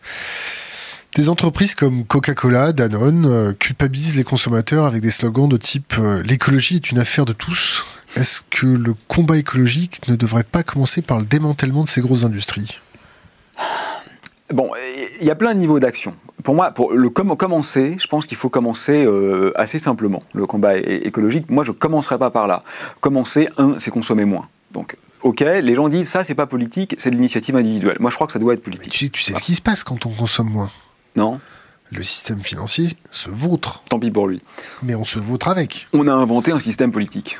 Bon, qui est censé, j'ai dit, hein, censé être quand même indépendant. il faut qu'il le prouve. S'il ne le prouve pas, euh, c'est qu'il y a un problème. Après, il faut quand même améliorer l'efficacité énergétique. Par exemple, le, ça a l'air tout con, hein, mais l'efficacité énergétique des bâtiments en France, ça ferait des économies monstrueuses si on, si on, si on isolait mieux thermiquement les bâtiments. et euh, puis ensuite, il faut changer de mode de production d'énergie. Du greenwashing, euh, ça? Bah, Je l'ai cru. Mais il se trouve que j'ai un collègue physicien en lequel j'ai énormément confiance, qui a travaillé sur la question, Freddy Boucher, qui est membre du comité national du CNRS, qui est quelqu'un pour qui j'ai une très très haute estime intellectuelle. Et, euh, il a étudié la question d'assez près, et il semble qu'en termes vraiment de, calories, quoi, euh, c'est vraiment un très gros chantier. Donc bon, c'est pas mon domaine, mais j'ai confiance en des gens qui considèrent que c'est pas du washing, que c'est un truc sérieux. D'autres trucs si, je te dis, si je te dis, tu vas arrêter de nous faire du greenwashing avec euh, l'isolation de tes bâtiments et tu vas expliquer aux gens qu'il faut mettre un mm. pull avec un petit mm. bonnet, tu sais, un peu comme dans les yourtes euh, au fin fond de la, Sibérie. Enfin, faire des oui, tout de suite. Et puis avec une pression sur le biotope qui sera. Euh, Ouais, mais parce que justement, moi, je t'ai dit, parce que tu m'as dit, est-ce qu'il faut commencer par. J'ai dit, moi, je pense qu'il faut commencer par ça, parce que ça, c'est simple. Ça, c'est des petites choses, c'est des choses qui font pas la révolution. Après, bah ouais, enfin, bon, quand même, c'est pas, euh, c'est pas euh, infléchir de façon drastique notre qualité de vie si au lieu de se chauffer à 22, on se chauffe à 17, quoi. Bon, euh, 18, bon, j'en sais rien. Donc ça, je pense, pour moi, c'est ce que j'appelle les petites choses, euh, quitte à ce qu'il y ait des limites un peu, un peu autoritaires. Après, comme la question était, est-ce qu'il faut démanteler les grands groupes? Ça, c'est les grosses choses. Ça, ça veut dire que ça, ça implique de repenser de façon très profonde notre, notre vision du monde, en fait, notre système économique et donc finalement notre système de développement, etc. Oui, moi je suis complètement persuadé qu'il y a un problème avec la manière dont on fonctionne en, ce moment. C'est-à-dire que, euh, puisqu'on parle d'écologie, on, pense la nature comme une ressource, en fait. C'est complètement dingue. On ne la pense pas comme une essence ou une existence en tant que telle. Elle n'a pas d'existence en tant que telle. Elle n'est là que pour nous fournir une ressource. Alors les grands groupes, pour moi, c'est même pas spécifique à eux. Ils sont simplement plus puissants et plus méchants, on va dire, que les autres. Donc euh, c'est une amplification d'un phénomène, mais qui existe aussi à, plein d'autres échelles en réalité. Simplement, effectivement, comme ils ont une puissance de frappe qui sont comme une mesure et généralement, euh, disons, des, principes qui sont assez, euh, voilà, avec lesquels on peut s'arranger assez facilement, bah oui, leur, impact est encore bien pire que les autres. Mais, mais par exemple, il y a des pays hein, qui font de l'expérimentation intéressante en ce moment. Alors c'est des petits pays, mais tu sais, qui essayent de donner une sorte de statut juridique, d'existence juridique à des fleuves, à des forêts, etc. À ce stade, je ne sais pas si c'est de la poudre aux yeux ou si c'est vraiment une déconstruction radicale du monde dans lequel on vit. J'ai aucune idée de ce que ça va donner. Mais en tout cas, moi, je trouve ça bien qu'ils essayent. Même, tu vois, il y a eu la ZAD là, de Notre-Dame-des-Landes il n'y a pas très très longtemps. Euh, moi, j'y suis pas allé. Je connais pas les gens, j'ai aucun ami qui, qui faisait partie des zadistes, donc je ne sais que ce que j'ai lu dans la presse. Mais avec cette réserve-là, j'ai trouvé intéressant que des gens essayent autre chose. Voilà. Les gens essayent autre chose. Euh, avec ce slogan qui était marrant, qui était de dire on ne défend pas la nature, on est la nature. Ouais, c'est pas mal, c'était assez péchu comme idée. Et en fait, qu'est-ce qu'on a fait? On leur a envoyé 2000 gendarmes, quoi. Moi, je trouve ça quand même euh, euh, stupéfiant. Finalement, ces expérimentateurs, peut-être qu'ils se plantent, j'en sais rien, mais expérimenter autre chose, c'est vital aujourd'hui. C'est exactement ce qu'il faut faire. Et là, on voit qu'on a eu le clash entre quoi? Entre le fait qu'effectivement, c'était hors la loi, c'est vrai, hein, ils n'avaient pas le droit d'être où ils étaient. Et donc, il y, a eu, une incompatibilité entre le droit de propriété, qu'ils n'avaient pas, et la tentative de sauver le monde, qui était euh, ce qu'ils tentaient de faire. Voie, plus large. Et on, a, on s'est dit, bah, le droit de propriété euh, est plus important que la tentative. Parce que c'était intéressant ce qu'ils ont fait quand même, ces côtés interdépendance, ce côté, quand on leur a dit, euh, faites des fiches de candidature individuelles, ils ont dit non, ça n'a de sens que globalement, parce qu'on est une économie globale et on ne peut survivre que parce qu'on est tous là. Moi, je me suis dit, c'est vachement fort ce qu'ils font ces mecs. Après, j'en sais rien si ça marche, j'y étais pas. Mais en tant au moins qu'expérimentation, j'aurais envie de leur dire, mais allez-y, quoi, allez-y à fond, on va voir ce que ça donne, on a peut-être un truc à faire avec ça. Et on leur dit, euh, cassez-vous, quoi. Oui, parce que vous mettez peut-être en danger quelque chose de, plus grand, du moins, vous mettez en danger peut-être des intérêts beaucoup plus puissants. Bah oui, mais on n'a plus le choix. imagine propager euh, ce type d'idéologie euh, à grande échelle, hein? Qui c'est qui va financer les campagnes politiques? Tu déconnes quand même, merde. Ouais, ouais, bien sûr, bien sûr. Alors, prochain, prochain rapport du... Question d'Internet. Prochain rapport du GIEC, virgule, des idées, point d'interrogation, des fuites, point d'interrogation. Euh, bah, non, des fuites, non. Moi, je fais pas partie du GIEC, hein, donc voilà, j'ai pas, j'ai pas mes entrées là-bas. Mais enfin, de toute façon, euh, on a l'habitude, quoi. Chaque rapport est un peu plus alarmant que le précédent. Voilà, je vois pas pourquoi ça changerait. Donc, euh, on, a des gens très compétents qui nous expliquent que ça va pas. Et moi, j'ai été invité une fois par, euh, par quelqu'un, j'ai pas tellement envie de dire son nom quand même, ça, m'embête un peu, euh, qui est un homme américain très riche, euh, chef d'entreprise, qui organise, un petit, petit, peu moins riche, qui organise des espèces de conférences un peu privées pour. voilà. Pour, T'as payé pour ça? Non pour, pour phosphorer. Quoi. On se réunit entre gens intelligents. Combien de personnes Une vingtaine, une trentaine. Et là, j'ai vu tout le monde être climato-sceptique tous les gens, alors les gens qui étaient là, c'était pas des, paysans texans, hein. c'était des doyens d'université, etc. C'était que des gens qui avaient un très haut niveau d'études, qui parlaient très bien, très cultivés, etc. Ils étaient tous persuadés qu'il n'y avait pas de réchauffement climatique. Donne le nom, donne le nom. Euh, c'est le directeur de PayPal. De PayPal De PayPal. Impeccable. Ils sont tous climato-sceptiques parce que. Euh, t'as, pas Parce que ça les arrange tout simplement. Parce que effectivement, quand tu, euh, quand tu, quand tu vis dans ce monde-là, si tu te dis que ce que tu es en train de faire tue le monde, bah faut que tu arrêtes et ils n'ont pas envie Parce que ces gens ne sont pas méchants. Hein. Le, pire, c'est que, bon, certains étaient assez cyniques, mais la plupart des gens qui étaient présents à cette réunion, c'était des braves pères de famille et mères de famille euh, qui avaient envie que leurs enfants vivent bien, en fait. C'était pas des salauds, hein. Je veux dire, euh, certains y croyaient vraiment. Parce qu'il y a les deux, hein. Il y, a les gens qui sont parfaitement conscients du problème, mais qui s'en foutent, ils veulent juste jouir au maximum. Ça, je pense que c'est Trump, enfin, je suppose. Enfin, pour Trump, il est tellement fou qu'on ne peut pas savoir, en fait. Mais euh, voilà, c'est ça clique, on va dire.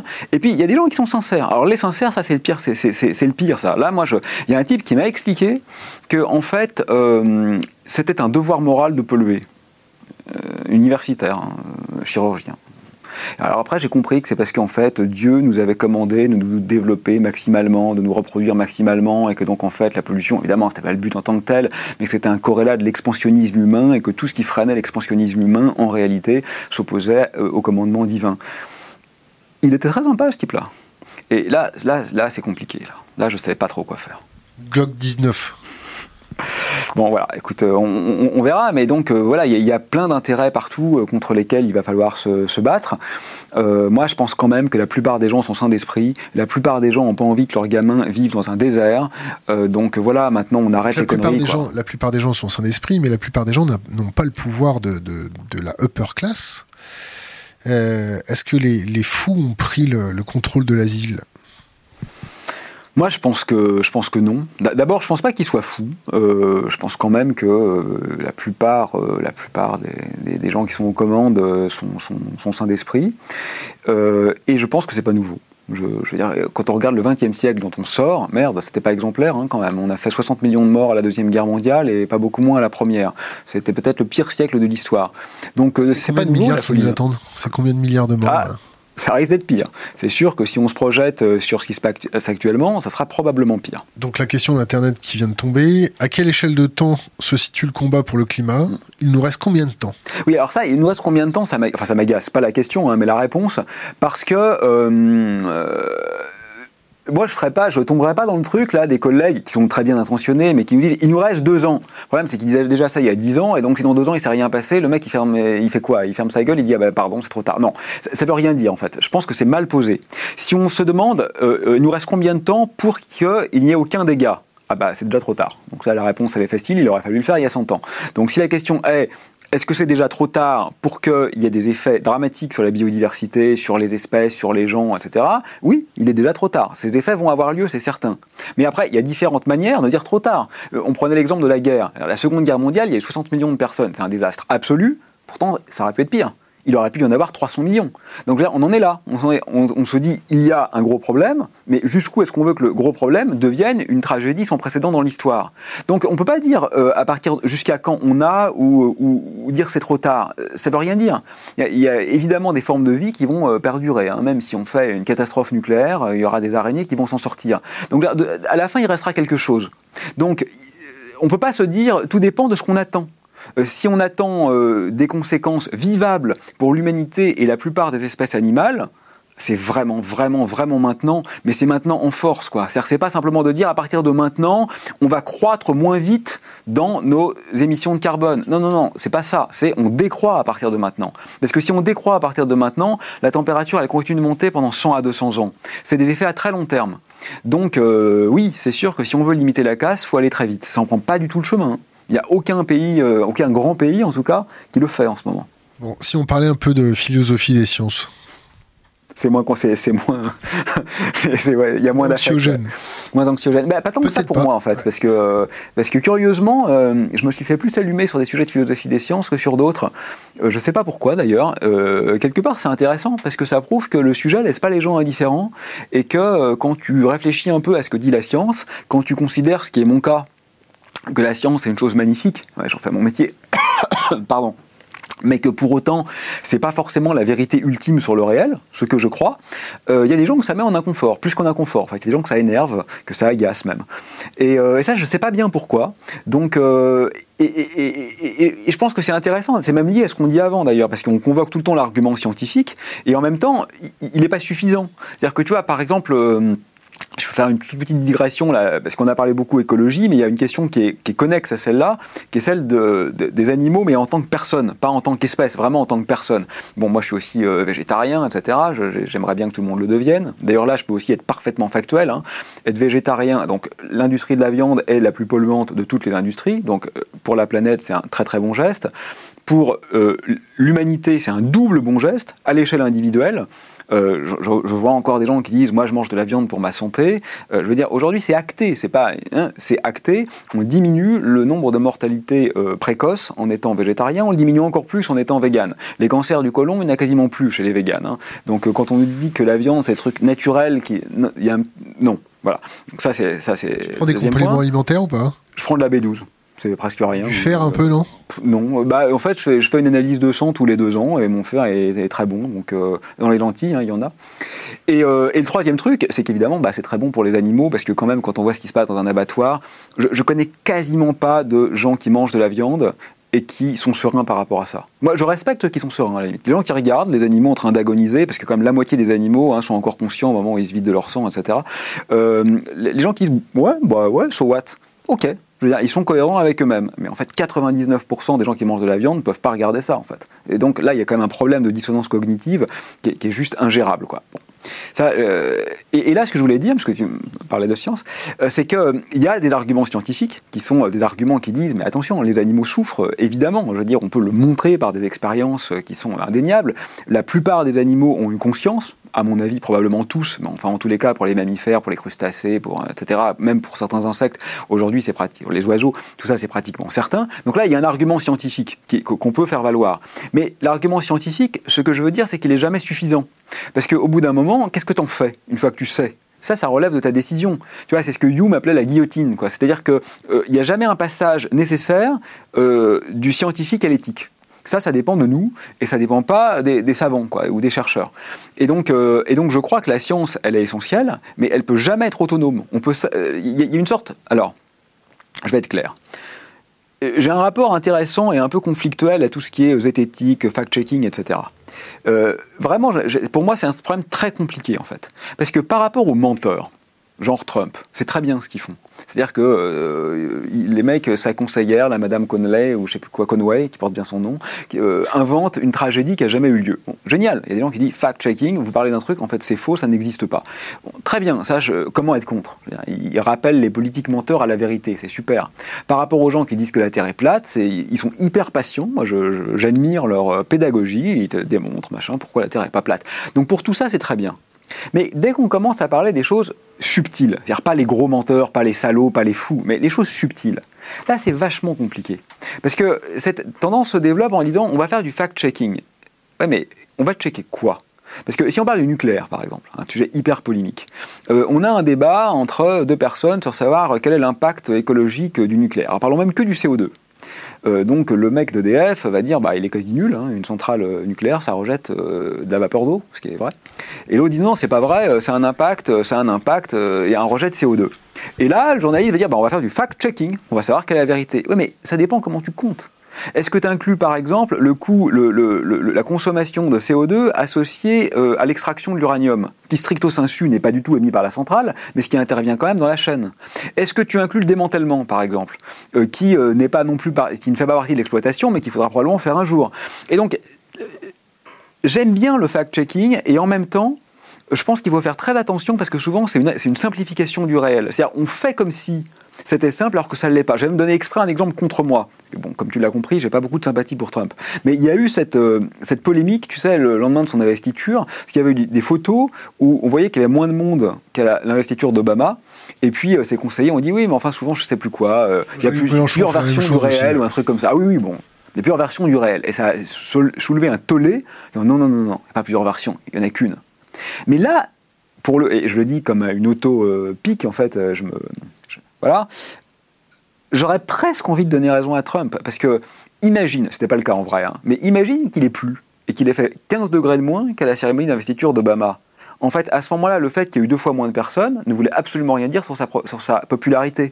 Et donc, le fact-checker qui dit mesurons le nombre de personnes, oui, ça on peut le faire. Le nombre de personnes qu'il y a, euh, c'est pas une vue de l'esprit, on peut le compter. Mais c'est pas ça qui nous intéresse. C'est d'interpréter ça en tant que révélateur de la popularité. Et ça, si tu tiens pas compte de la météo, de s'il y a un match de foot en même temps ou je ne sais quoi, ça n'a plus de valeur.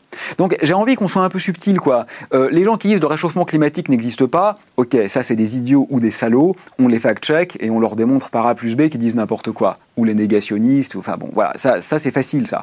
Mais dès qu'on parle de choses un peu subtiles, euh, et, par exemple de savoir euh, en France, qu'est-ce qu'il faudrait faire demain? Est-ce qu'il faut fermer toutes les centrales nucléaires de façon urgente ou pas? Pour moi, c'est subtil. Franchement, je, ne sais pas, en mon âme et conscience, ce qu'il faudrait faire à court terme en France. Je ne sais pas. Et, donc là, je pense que bah, il faut, euh, faut oser gérer un peu la complexité. Et ça, en philosophie des sciences, il n'y a pas beaucoup de gens aujourd'hui qui sont prêts à l'entendre. Ils pensent qu'en fait, la science, c'est une espèce de parole divine qui va te donner la bonne réponse, quelle que soit ta question. Bah, c'est juste pas le cas, en fait. Parce que le problème, il y a plein de manières différentes de le regarder.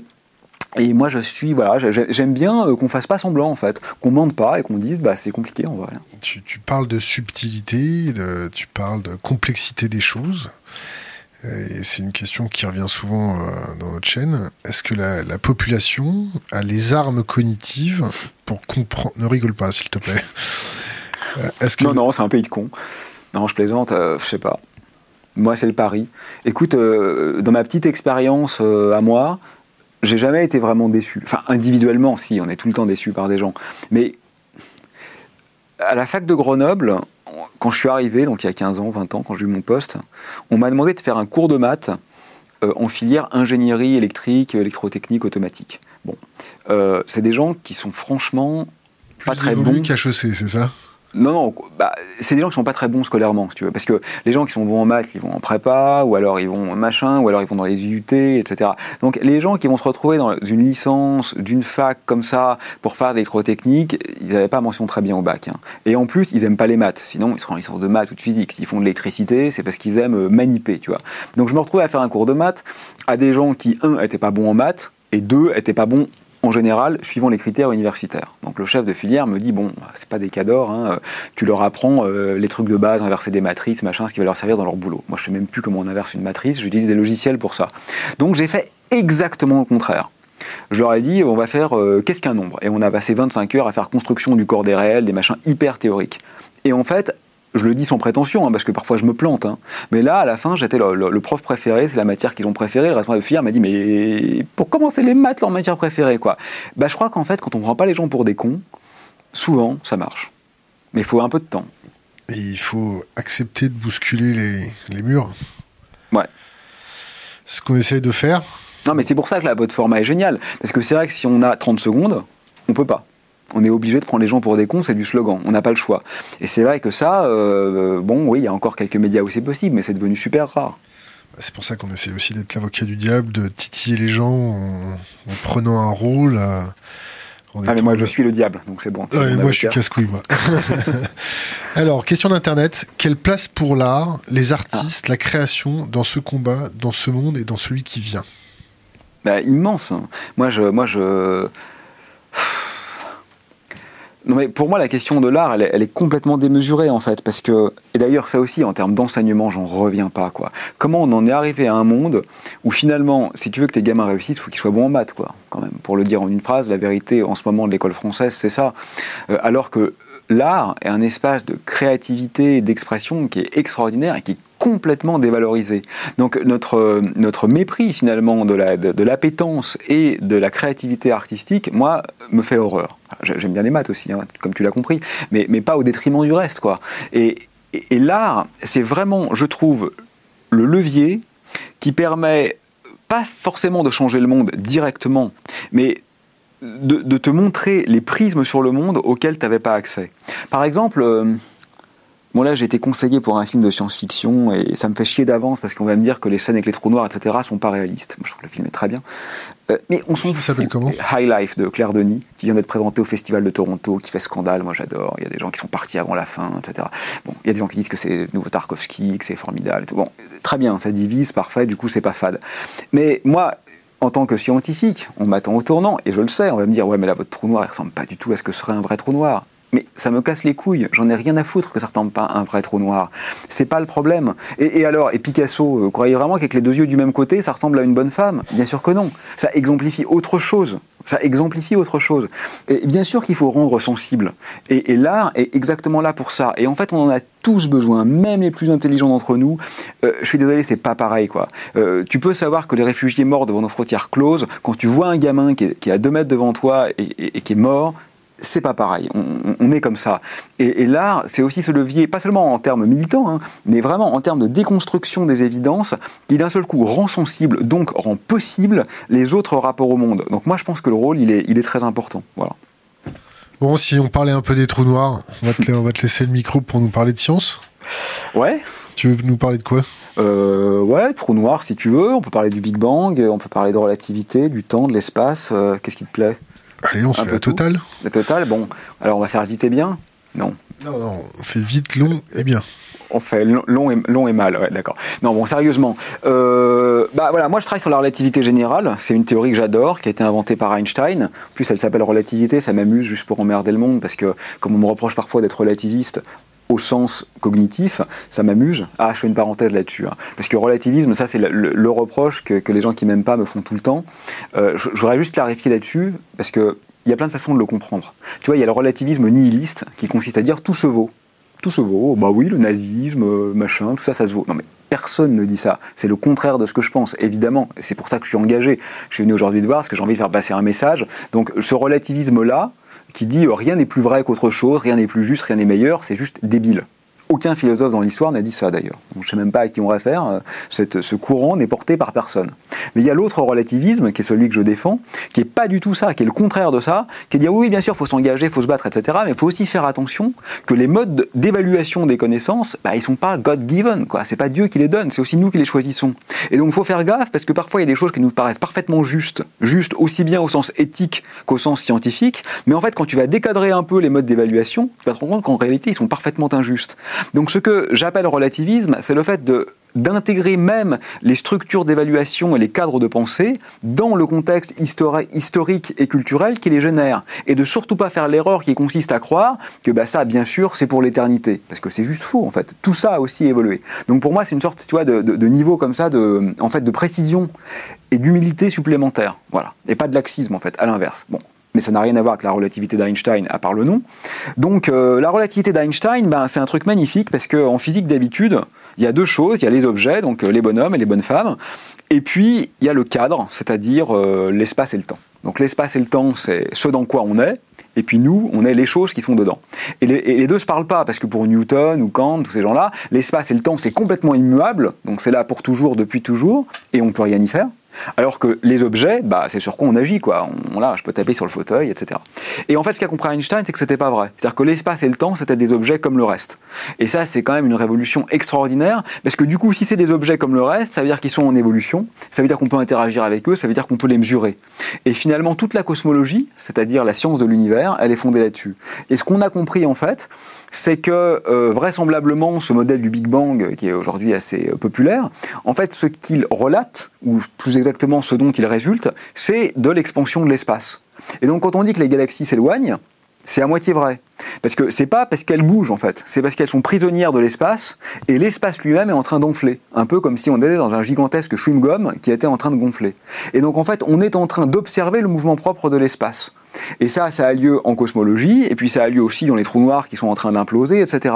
Et ça, je trouve que c'est très beau aussi en termes philosophiques, parce que c'est une sorte de perte d'absoluté. Avant Einstein, on avait quand même un truc en commun, quoi. C'était l'espace et le temps. Et là, d'un seul coup, tout se délite, et en fait, tout devient relationnel. Il n'y a plus d'ici et de là absolu, il y a juste des choses qui sont les unes par rapport aux autres. Et c'est quand même assez décapant. Euh, par exemple, à l'intérieur d'un trou noir, on se rend compte que le temps devient de l'espace, que l'espace devient du temps. On se rend compte que euh, la surface d'un trou noir, le temps entre guillemets, est infiniment dilaté. Donc si par exemple tu es dans le monde extérieur, tu vas à la surface d'un trou noir et tu y retournes, il peut s'être passé deux minutes pour toi, mais il s'est passé dix mille ans dans le reste de l'univers. Et tu te demandes, et en vérité, c'est deux minutes ou c'est dix mille ans? Ben, En vérité, les deux sont vrais Il s'est vraiment passé deux minutes pour toi, il s'est vraiment passé dix mille ans ailleurs. Donc du coup, c'est une science qui est mathématiquement elle est très bien définie. Hein, c'est pas du tout un grand n'importe quoi, c'est hyper rigoureux. Mais en même temps, en termes euh, d'appréhension psychique, ça ouvre quand même euh, des, des boîtes comme ça qui sont juste presque impossibles en fait à cerner pour l'esprit humain. Tu continues ou je, te, ah, un peu? Bah c'est non, vas-y. On, a reçu euh, il n'y a pas très longtemps euh, quelqu'un euh, qui s'appelle Jean-Pierre Petit. Ah. Qui nous a parlé de son modèle Janus. Mm. On a essayé d'être corrosif avec lui, mm. à le secouer très fort, mm. avec un respect que peu ont compris. On lui, a, on lui a dit que les fêlés laissaient passer la lumière. Est-ce que tu as étudié son modèle Janus? Bon, euh, alors, je n'ai pas étudié son modèle Janus. En fait, euh, je vais être absolument sincère. Il est tout à fait possible que ce modèle soit recevable. Euh, au, sens des critères scientifiques académiques actuels, bon, je sais qu'il a été plus ou moins blacklisté de certains serveurs, archives, etc. Bon, je ne sais pas si c'est justifié. franchement, je ne sais pas. Le peu que j'en ai vu, enfin, je veux dire, c'est pas n'importe quoi. Euh, il sait quand même de quoi il parle. Euh, il, a des, je pense, des connaissances de relativité. J'ai jamais lu les articles. Hein. Ce que j'en ai entendu, c'est en tous les cas pas plus délirant que beaucoup d'articles de physique théorique qui sont publiés aujourd'hui, y compris par moi. Donc, je pense que c'est un modèle qui est pas idiot. Mais ce que je crois, il n'a pas compris, et ses euh, disciples n'ont pas compris, c'est que des modèles comme ça, il y en a des milliers. Et donc, moi, je me suis fait quand même limite harceler hein, par des fans de Jean-Pierre Petit qui, me tweetent tous les jours. Mais alors, vous avez, pourquoi vous refusez le débat avec lui Mais c'est pas que je refuse, en fait. C'est que j'ai autre chose à faire, quoi. C'est qu'il y en a des milliers de débats, des, modèles comme ça, en fait. Moi, j'ai une pile comme ça de, modèles que je, je meurs d'envie de découvrir, et simplement, j'ai pas eu le temps encore de les regarder.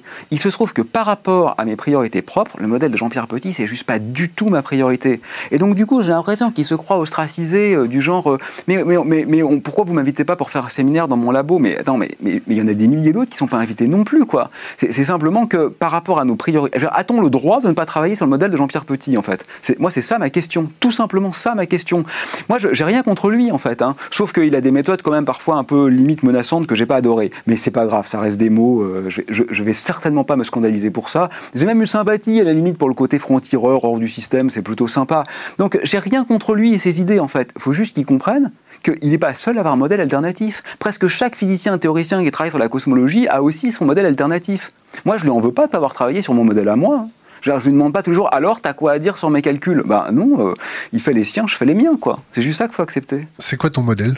Enfin, mon modèle, restons modestes, hein, moi j'ai pas inventé un modèle à proprement parler. Moi je travaille sur la gravité quantique à boucle, c'est Carlo Rovelli qui l'a inventé, qui est beaucoup plus génial que moi, qui est un physicien absolument, enfin moi je suis pas génial, lui il l'est, qui est un physicien vraiment extraordinaire, qui, euh, qui a euh, essayé de concilier la physique d'Einstein d'un côté et la mécanique quantique de l'autre. Moi ce que j'ai fait c'est d'appliquer ce modèle avec d'autres, hein, pas tout seul, à l'univers, au trou noir, et puis on a eu des résultats marrants, puis on a fait des hypothèses. moi j'ai fait une hypothèse que les trous noirs se comporteraient d'une certaine manière quand ils s'évaporent, que personne d'autre avait supposé jusqu'à maintenant.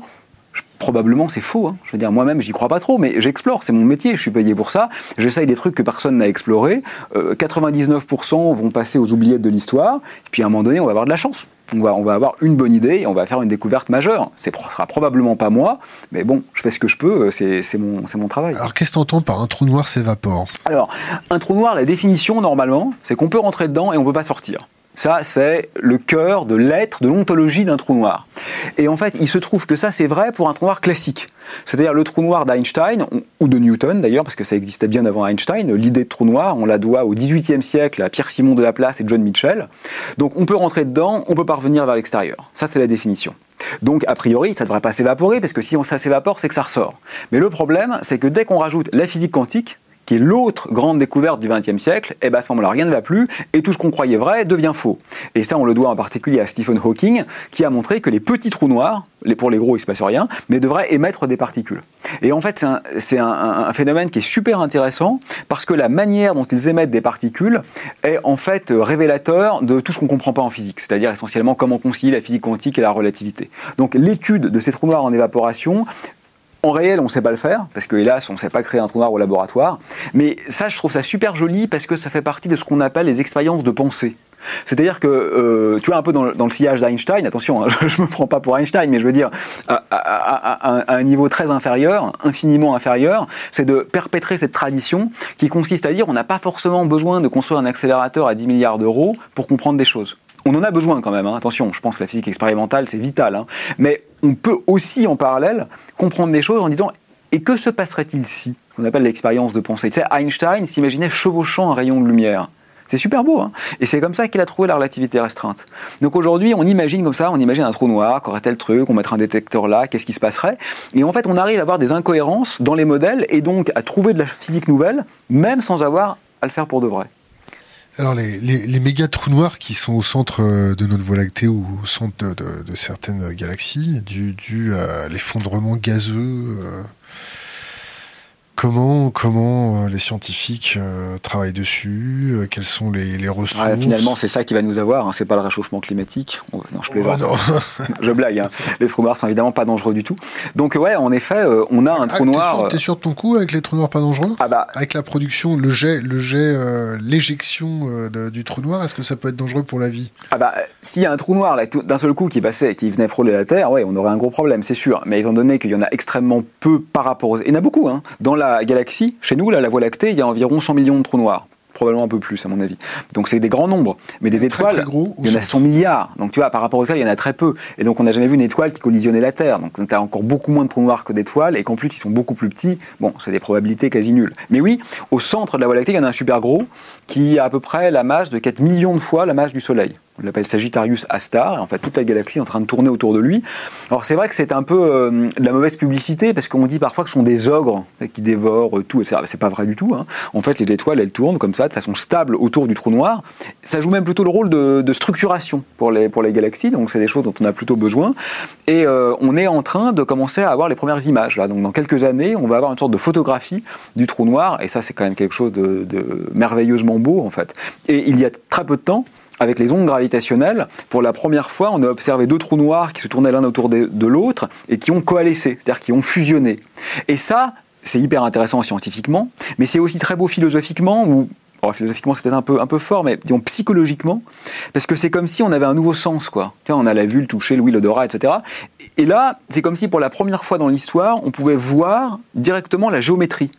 Alors, ça veut rien dire. Quand dans la vie de tous les jours, voir la géométrie, ça veut rien dire. Bah oui, ça veut rien dire parce que normalement, on ne sait pas le faire. Mais on a inventé un détecteur qui est capable de voir directement les petites vibrations de l'espace en tant que tel. Je sais que je ne suis pas clair, mais je ne peux pas être clair parce que, comme expliquer à un aveugle de naissance ce que c'est que voir, bah c'est presque impossible. C'est un détecteur d'ondes gravitationnelles, c'est ça C'est ça, ouais. Donc euh, il y en a deux aux États-Unis et un en Europe. Et on commence, et c'est très beau parce que c'est un geste de bah, là encore, de désanthropocentrisation. C'est-à-dire qu'on a toujours pensé l'univers comme étant euh, euh, un peu à notre image, finalement, centré sur la Terre, puis sur le Soleil, puis sur la galaxie, puis sur le cosmos, etc. Et quand on utilise de nouveaux médiateurs, c'est-à-dire de nouveaux euh, messagers du, de l'univers, bah en fait on se rend compte comme toujours que le monde n'est pas du tout ce qu'on attendait, que, que, la diversité est bien plus grande que ce qu'on supposait, que l'étrangeté est bien plus grande que ce qu'on supposait, que donc a fortiori, notre position est bien plus petite et dérisoire que ce qu'on supposait. Et, d'ailleurs, ça, amène aussi, enfin, L'humilité parfaite. Ouais, ouais, Et puis, alors, pas les ondes gravitationnelles en tant que telles, mais tout ça m'a amené aussi à, réfléchir un peu sur ce qu'on appelle le multivers. Donc, ça, c'est la possibilité d'univers multiples. Ça aussi, ça a pas mal agacé euh, certains scientistes durs. Pourtant, je, je suis toujours très, très prudent là-dessus. Mais alors, D'abord, je vais peut-être dire ce que c'est et dire pourquoi c'est dangereux. Alors, ce que c'est, c'est quoi? Bah, C'est simplement l'idée qu'il n'y a peut-être pas un seul univers. Qu'il y a peut-être un ensemble d'univers, voire une myriade d'univers. Alors, en fait, c'est pas une idée récente. Hein. On la trouve chez Anaximandre euh, dans la Grèce antique. On la retrouve ensuite à l'âge classique avec euh, Leibniz. On la retrouve en philosophie contemporaine, etc. Donc, euh, ça, ça, traverse toute l'histoire en fait de la pensée. Mais ce qui est intéressant, c'est qu'en physique aujourd'hui, elle intervient non pas comme une hypothèse, tu vois, d'un mec un peu chevelu comme moi qui se dit tiens, ça serait cool qu'il y ait plein d'univers ça ne serait pas super crédible, mais elle intervient comme une conséquence mathématique de certains de nos modèles. Donc, il y a un certain crédit qui est associé à ça. Alors, les deux questions intéressantes, c'est est-ce que c'est vrai et qu'est-ce que ça change? Alors, peut-être la plus facile, c'est qu'est-ce que ça change? Ben, Ça change quand même pas mal de choses. Parce que euh, euh, vivre non plus dans un monde, mais dans une multitude de mondes, c'est une sacrée blessure narcissique supplémentaire. C'est que notre univers lui-même se retrouve déchu de son piédestal. Donc rien qu'en termes de récit, tu vois, ça change beaucoup de choses. Mais en plus, en termes pratiques, ça a des effets complètement directs. Par exemple, on se demande souvent en physique pourquoi les lois semble si merveilleusement adapté à l'existence de la complexité et de la vie. Mais la vie, c'est une forme de complexité. Alors il y a des solutions euh, théologiques, hein, dire bah, c'est parce que Dieu l'a voulu, c'est possible, mais c'est pas une solution scientifique. Euh, il y a des solutions, euh, dire bah on a eu de la chance, c'est possible, mais il va falloir une sacrée chance hein, quand même. Et puis il y a le multivers. Le multivers dit bah non, en fait il y a plein d'univers qui ont des lois différentes, donc c'est pas étonnant que de temps en temps certaines lois soient compatibles avec nous. C'est un peu comme quand tu joues au loto. Quoi. Si tu joues une fois, tu es sûr de perdre, tu es presque sûr de perdre, mais si tu joues une infinité de fois, bah forcément, il y a des moments où tu gagnes. 100% des gagnants ont joué, c'est ça? Voilà. Euh, ça, c'est la question facile, c'est qu'est-ce que ça change? Ça change tout. Mais le, versant plus compliqué, c'est est-ce que c'est vrai? Ce qui est sous-entendu par là, c'est est-ce que c'est encore de la science? Et ça, ça nous emmène assez loin en fait. Parce que la première question, c'est est-ce que c'est de la science au sens euh, orthodoxe du terme? Là, je vais être un peu provocateur. Mais il n'y a pas de sens orthodoxe du terme. Heureusement qu'on fait plus de la science aujourd'hui euh, comme Aristote qui est peut-être un des plus grands logiciens de l'histoire. Il hein. ne faut pas oublier qu'Aristote a écrit plus de botanique que de philosophie. Euh, donc, euh, bien sûr que les règles du jeu scientifique ont changé. Donc, vouloir enfermer la science dans des règles figées serait exactement contraire à la pratique scientifique qui consiste à trouver les règles du jeu pendant qu'on joue. Tu vois ce que je veux dire? Donc ça, là, je pense que c'est une mauvaise question. Et ensuite, même si on prend des règles un peu euh, conservatrices, ouais, oui, je pense que le multivers, ça reste scientifique, parce qu'on peut quand même, de façon indirecte, le mettre à l'épreuve. Mais c'est des questions euh, qui sont pas neutres, curieusement. C'est-à-dire que tu vois, dès qu'on commence à réfléchir à des choses comme ça, euh, il y a toujours la suspicion est-ce que c'est encore bien sérieux? Est-ce que c'est de la science orthodoxe? Est-ce qu'on est dans l'idée géniale ou dans l'imposture? Mais soyons modestes, on n'en sait rien on n'en sait rien, on verra plus tard. Je rebondis sur ça avec une question d'Internet. Connaît-il Nassim Aramain et sa théorie des champs unifiés? Ouais, non, mais là, non, quoi le peu que j'en connais, euh, c'est euh, bullshit total. Quoi. Là, je veux dire, euh, je n'ai pas été assisté à ces séminaires, hein. mais le peu que j'ai vu sur Internet, alors là, pour moi, c'est vraiment, vraiment intérêt zéro. Quoi. Alors, je dis intérêt zéro, j'ai juste développé un peu. Alors, comme en même temps, je le connais pas très bien, je ne veux pas l'enfoncer par courtoisie, mais je vais dire pourquoi. Parce que vous avez bien compris que je ne suis pas un adepte du tout scientifique. C'est-à-dire que moi, je pense que les modes de pensée, euh, même je suis pas croyant, mais même la, pensée religieuse, je respecte énormément ça. La pensée artistique, évidemment, poétique, évidemment, même mythologique. Je trouve ça magnifique, moi, les mythes. Même, même les gens un peu mystiques, le magique, le miraculeux, tout ça, je tolère très bien. Mais ce qui m'agace, c'est les mélanges artificiels où on fait passer pour scientifique ce qui ne l'est pas du tout, en fait. Moi, ma compréhension, c'est que ce mec-là, il dit n'importe quoi et il le fait passer pour de la science. Ça, ça me plaît pas. Bam non, non, mais le but, c'est pas d'être méchant. Je, dis ce que je pense. De toute façon, je crois qu'il vit très bien. Je pense qu'il est beaucoup plus riche que moi. Il a plein de followers et d'adeptes. Je lui veux pas de mal. Il a même pas l'air méchant, ce gars-là. Je lui veux pas de mal. Mais intellectuellement, pour moi, c'est nul. Tu ne nous conseilles pas de le recevoir? Bah, ça dépend comment tu l'interviews. Avec une batte? Non. on n'est pas violent, nous. Euh, autre question. Alors, ça, par contre, je vais peut-être pas pouvoir vous aider, les gars. Est-ce qu'il a entendu parler de l'Aniakea? Ou paradis incommensurable Non. Paradis incommensurable Ouais. Voilà, on a fond, les gars. Ouais. Bon, incommensurable, c'est un mot, euh, ça aussi, alors je connais pas du tout ça, hein, mais euh, qu'on me reproche aussi beaucoup ça. Parce qu'il y a toujours l'idée du réductionnisme scientifique. Et quand on dit que c'est incommensurable, je ne sais pas du tout pour ce cas-là, hein, mais d'une façon générale, euh, c'est un concept, par exemple, qu'on doit en linguistique à Saussure. Moi, j'aime bien cette idée d'incommensurabilité, en particulier des paradigmes scientifiques, c'est ce que disait Kuhn ou Feyerabend. C'est-à-dire, c'est l'idée qu'en fait, c'est pas forcément facile de comparer des visions du monde qui sont complètement différentes, et on les dit incommensurables. Pour moi, c'est très important, ça. C'est-à-dire que la question de savoir, est-ce que la cosmologie d'Einstein est meilleure que la cosmogonie des Égyptiens, moi, je répondrai pas à ça. Elle est meilleure pour faire des calculs, évidemment oui, pour envoyer des, fusées dans l'espace, enfin, quoi qu'on n'a pas besoin d'Einstein pour ça, mais évidemment oui. Euh, pour répondre à des questions quantitatives, évidemment oui. Mais en termes vraiment ontologiques, pour ce qui est d'une espèce de compréhension très profonde des choses, moi, je répondrai pas à ça. Je pense que c'est incommensurable et je respecterai autant les deux. Alors, il y a eu un petit complément entre-temps. L'Anikea, l'Aniakea et le superamas de galaxies englobant le superamas de la Vierge dont fait partie la Voie lactée et dont par la suite le système solaire solaire et en particulier. Ah, donc c'est pas un mec en fait. Donc là, je suis l'astrophysicien qui savait même pas que c'était le nom d'un amas. Là, j'ai l'air con, mais tant pis.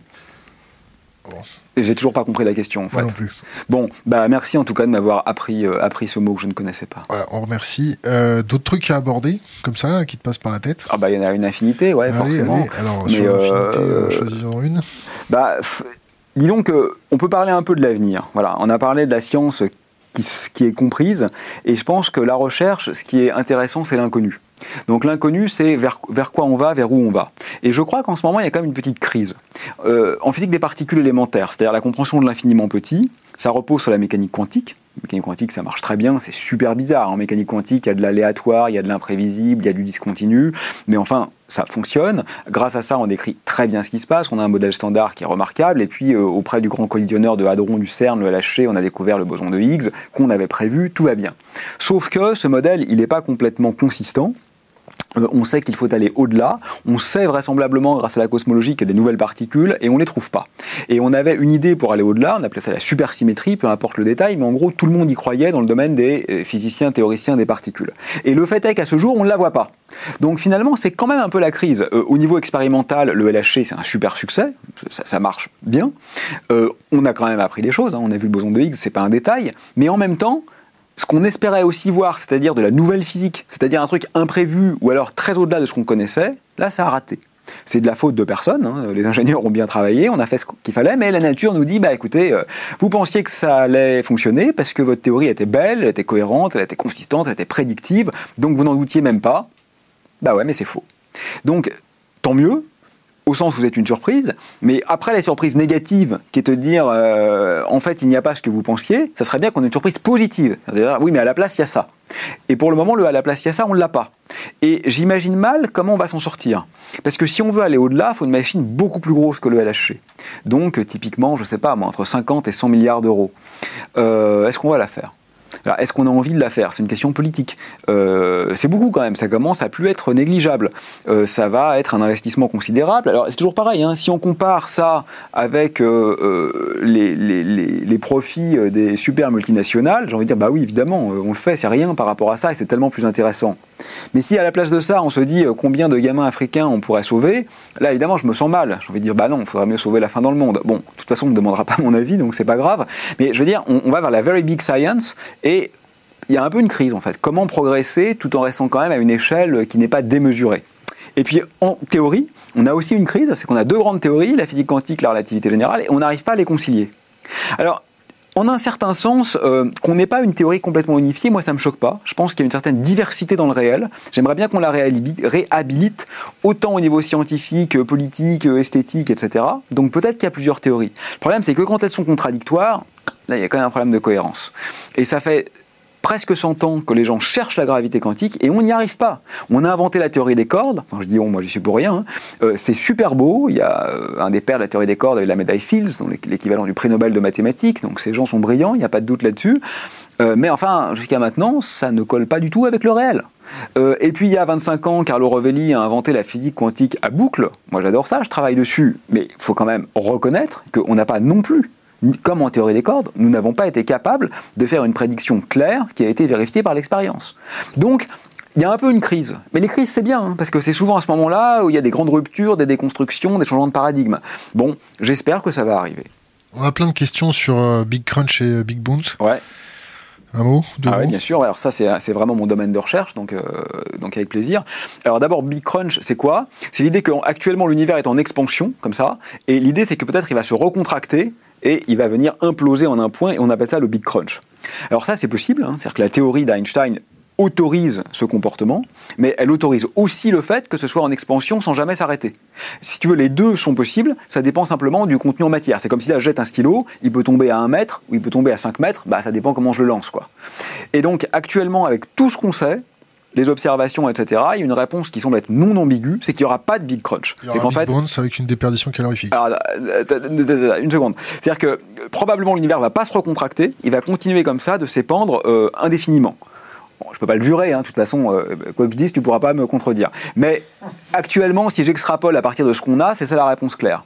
Mais en revanche, il y a une autre question qui est connecte à celle-ci et qui connecte à ce que tu dis, c'est dire oui, mais maintenant, si je remonte dans le passé, donc, euh, je vais pas dans le futur, mais je vais dans le passé. Donc, dans le passé, là, il y a normalement ce qu'on appelle le Big Bang. Donc, c'est une singularité, et paf, l'univers apparaît, bah, on sait pas trop comment, on sait pas trop pourquoi, et on sait pas trop à partir d'où. Et c'est ça, en effet, qui, dans les modèles de gravité quantique, comme ceux sur lesquels je travaille, dit non, non, non, en fait, il n'y a pas eu de Big Bang. Probablement, il y a eu un Big Bounce, c'est-à-dire un grand rebond. Et donc un grand rebond, ça veut dire qu'il y aurait eu dans le passé une phase de contraction de l'univers. Quand il devient extrêmement petit, il est super dense, il rebondit, alors il rebondit sur lui-même, hein, parce qu'il n'y a rien à l'extérieur de lui-même, il se rebondit dessus, comme une balle comme ça qui a, il se rebondit dessus, et après il repart en expansion. Et actuellement, on est ici dans la phase d'expansion. Donc l'enjeu maintenant, c'est de dire, bon, bah, on a des calculs, on a des modèles, on publie, mais est-ce que c'est vrai? Bah, La réponse à ça, c'est qu'il faudrait qu'on trouve des indices observationnels de cette éventuelle phase d'avant le rebond. Parce que forcément, il reste un peu des cendres, enfin je dis cendres métaphoriquement. Des ondes gravitationnelles. Par exemple, des ondes gravitationnelles, exactement. exactement. Mais alors, c'est des effets minuscules, donc c'est super dur à trouver. Mais la bonne nouvelle, c'est que quand même, euh, bon, moi quand j'ai commencé à m'intéresser à ça il y a 10 ans, c'était presque de la métaphysique. Hein. C'est pas grâce à moi que ça a changé, hein, mais grâce à un, certain, un ensemble de gens. Euh, aujourd'hui, on commence quand même à avoir des prédictions claires dont on peut espérer que dans quelques décennies, ça rentrera dans le champ expérimental. Donc je suis assez content quand même, ça progresse assez vite. D'autres choses euh, abordées pour ma défense Non, non, de toute façon, je suis, je suis euh, un avis sur la recherche française, le modèle universitaire. Ah. Alors, euh, bon, c'est quelque part, si je compare à, l'ensemble des, des, gens qui habitent ce pays, je vais pas me plaindre, quoi. comme j'ai dit tout à l'heure, je suis plutôt bien payé pour faire un métier que j'adore. Euh, je passe mon temps à, me poser des questions que j'aurais envie de me poser, même sans être payé pour le faire. Je ne vais pas me plaindre, je suis libre, euh, je choisis ce sur quoi je travaille. Pendant mes cours, euh, je choisis essentiellement ce que j'aborde. Ça se passe super bien, je crois, enfin j'espère. Sinon, il y aura des coms sur la, vidéo, mais je crois que globalement, avec les étudiants, ils m'aiment bien et je les aime bien. Donc bon, oui, je suis un homme heureux, quoi. Si c'est ça la question, c'est ça la réponse. Mais après, il y a quand même plein de problèmes. les problèmes, c'est quoi? D'abord, c'est qu'on a très peu de postes. Dans ma discipline, en physique théorique, on avait 5 postes par an. Je crois que ça va passer à 4 parce que la bonne nouvelle, c'est que personne n'avait osé le faire dans les dix dernières années, mais le nombre de postes vient enfin de diminuer. Donc on va passer à 4 postes par an probablement, pour à peu près 250 candidats. Il faut bien voir que les 250 candidats, je parle de gens qui ont tous un doctorat, plus généralement entre 2 et 6 ans de postdoc, des lettres de recommandation longues comme ça, qui ont publié 10 articles. Je parle de gens qui ont été toute leur vie premiers de la classe, hein, caricaturalement. Et on, a, on va en prendre 4 sur 250. Bon, c'est vraiment, vraiment dur quand même. En plus de ça, ça c'est l'aspect purement financier, on aura plus d'argent pour avoir plus de postes et plus de moyens, comme tout le monde, euh, mais il y a aussi un aspect euh, comment travaillent les gens? Qu'est-ce qu'on attend de nous? Et là, effectivement, je pense que c'est un peu problématique. C'est-à-dire que euh, il y a quand même de plus en plus euh, l'idée que ça doit se passer comme dans le privé, c'est-à-dire euh, financement sur projet, euh, obligation de résultats, recherche de budget, etc. Et honnêtement, maintenant, ceux qui font de la recherche, c'est les thésards. Quoi. Les doctorants, vraiment, ils font de la recherche. moi, maintenant, à 45 ans, prof, je passe plus de temps à faire des demandes de financement et à essayer de trouver des moyens de financer mes thésards et mes activités expérimentales qu'à les faire pour de vrai. Alors, quelque part, c'est normal qu'il y ait une concurrence. Bon, on peut pas tout financer, ça je le comprends bien, c'est pas débile. Mais le, problème, c'est qu'on n'a pas augmenté l'argent, mais on a augmenté la manière dont il était diversifié. Et donc, il faut passer un temps dingue à demander à tout le monde, c'est complètement irrationnel, à évaluer, à être évalué, alors que c'est fondamentalement inévaluable. Euh, c'est inévaluable parce que quand tu veux faire une révolution, euh, il faut que tu publies pas pendant quelques années. Mais si tu publies pas aujourd'hui, tu vas être considéré comme travaillant mal. Donc ça, c'est aussi une mauvaise idée et la prise de risque n'est quand même pas euh, favorisée. Voilà, donc il y a quand même une vision. Et puis il y a toujours une suspicion, tu vois. Il euh, euh, faut quand même toujours que tu prouves que tu as fait les choses correctement. Par défaut, on suppose que tu vas pas les faire correctement. Mais ça, c'est idéologique. Hein. C'est-à-dire qu'on se dit, s'il n'y a pas d'évaluation, ils vont mal travailler. Mais non seulement, je pense c'est complètement faux, en fait, ça a même un effet exactement inverse, mais c'est pas vrai que pour les chercheurs. Hein. On pourrait se dire, oui, bon, encore eux, c'est des intellos. Mais non, pas du tout. Moi, dans un bureau de poste, il y a toujours quelques tirs au flanc, il y en a aussi dans la recherche, il y en a aussi dans le privé, il y en a partout, mais la plupart des gens ont juste envie que ça se passe bien. Ils n'ont pas besoin d'avoir le petit chef au-dessus d'eux qui les surveille avec la carotte et le bâton. Moi, quand je rentre dans mon bureau de poste, je prends l'exemple, parce que généralement c'est l'exemple du fonctionnaire, branleur, mais c'est pas vrai en fait, c'est pas vrai. Je vois que spontanément, s'il y a un guichet où il y a personne, le mec il se lève, il vient vers moi quand je suis dans la queue, et pour gagner du temps, il me demande ce que je veux. Euh, ça se organise plutôt pas mal tout ça. Mais dans la recherche, il y a quand même cette dérive assez technocratique euh, vers un système évaluation, performance, machin. Et en fait, le problème, c'est que du coup, comme on est humain, donc faible, euh, bah, on se fond dans le moule. Et, du coup, on se pose plus la question est-ce que je suis en train de faire des découvertes, mais est-ce que je vais être bien évalué? Et tu peux très bien avoir une carrière brillante en ayant en fait quasiment pas fait progresser la connaissance. Et ça. Euh, des Jean-Pierre Petit alors non, mais c'est pour ça que euh, son modèle, il m'intéresse pas parce que je travaille au-dessus. Mais euh, moi, le personnage, il était moins vindicatif et menaçant, et encore d'une façon gentille, hein, euh, il me gênerait pas. Mais le problème de ça, c'est que c'est compliqué, parce qu'après, il y a tous les gens, là je parle pas de lui, mais il y a tous les gens un peu borderline. Alors moi, comme je suis assez open-minded, euh, je reçois 10 mails par jour de gens qui ont leur modèle, leur modèle qui n'arrivent pas à publier, mais vous, vous allez me comprendre. Ah, bah, non, mais bon. Peut-être que dans le coup, il y peut-être que dans l'eau, il y en a des bons d'ailleurs, mais j'ai pas le temps, quoi.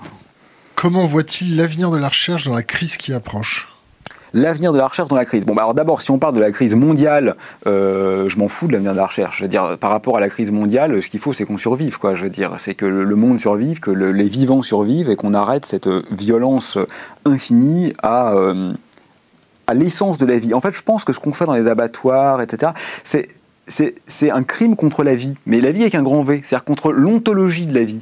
Quand même savoir que 99% des lapins qui vivent aujourd'hui en France n'ont pas connu autre chose qu'un clapier qui fait deux fois leur taille. 80% des poules qui vivent aujourd'hui en France n'ont jamais vu et ne verront jamais la lumière du jour. C'est un crime contre la vie, en fait, qu'on est en train de perpétrer. Donc pour moi, la priorité, c'est ça. Bon, après, donc c'est pour ça que j'avais pas bien compris la question. Après, si on parle de la crise, pas au sens euh, crise planétaire machin, mais au sens de la crise, euh, voilà, où les choses pourraient aller mieux.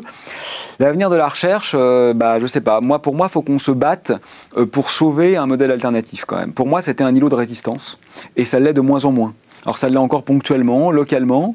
moi, par exemple, souvent le matin, j'aime bien travailler dans un café. Je travaille mieux dans un café qu'au labo. Donc généralement, je me lève, je vais au café, je prends mon ordi et c'est les trois heures de la journée où je fais vraiment de la recherche en fait. Où je lis des papiers, j'ai des idées, je fais des équations parce que je suis tranquille. Je serais vraiment pas étonné que dans quelques années, on me dise Bah non, tu dois être au labo, tu es payé pour ça, tu, dois être physiquement présent au labo. Bah ouais, je travaillerai juste moins bien en fait.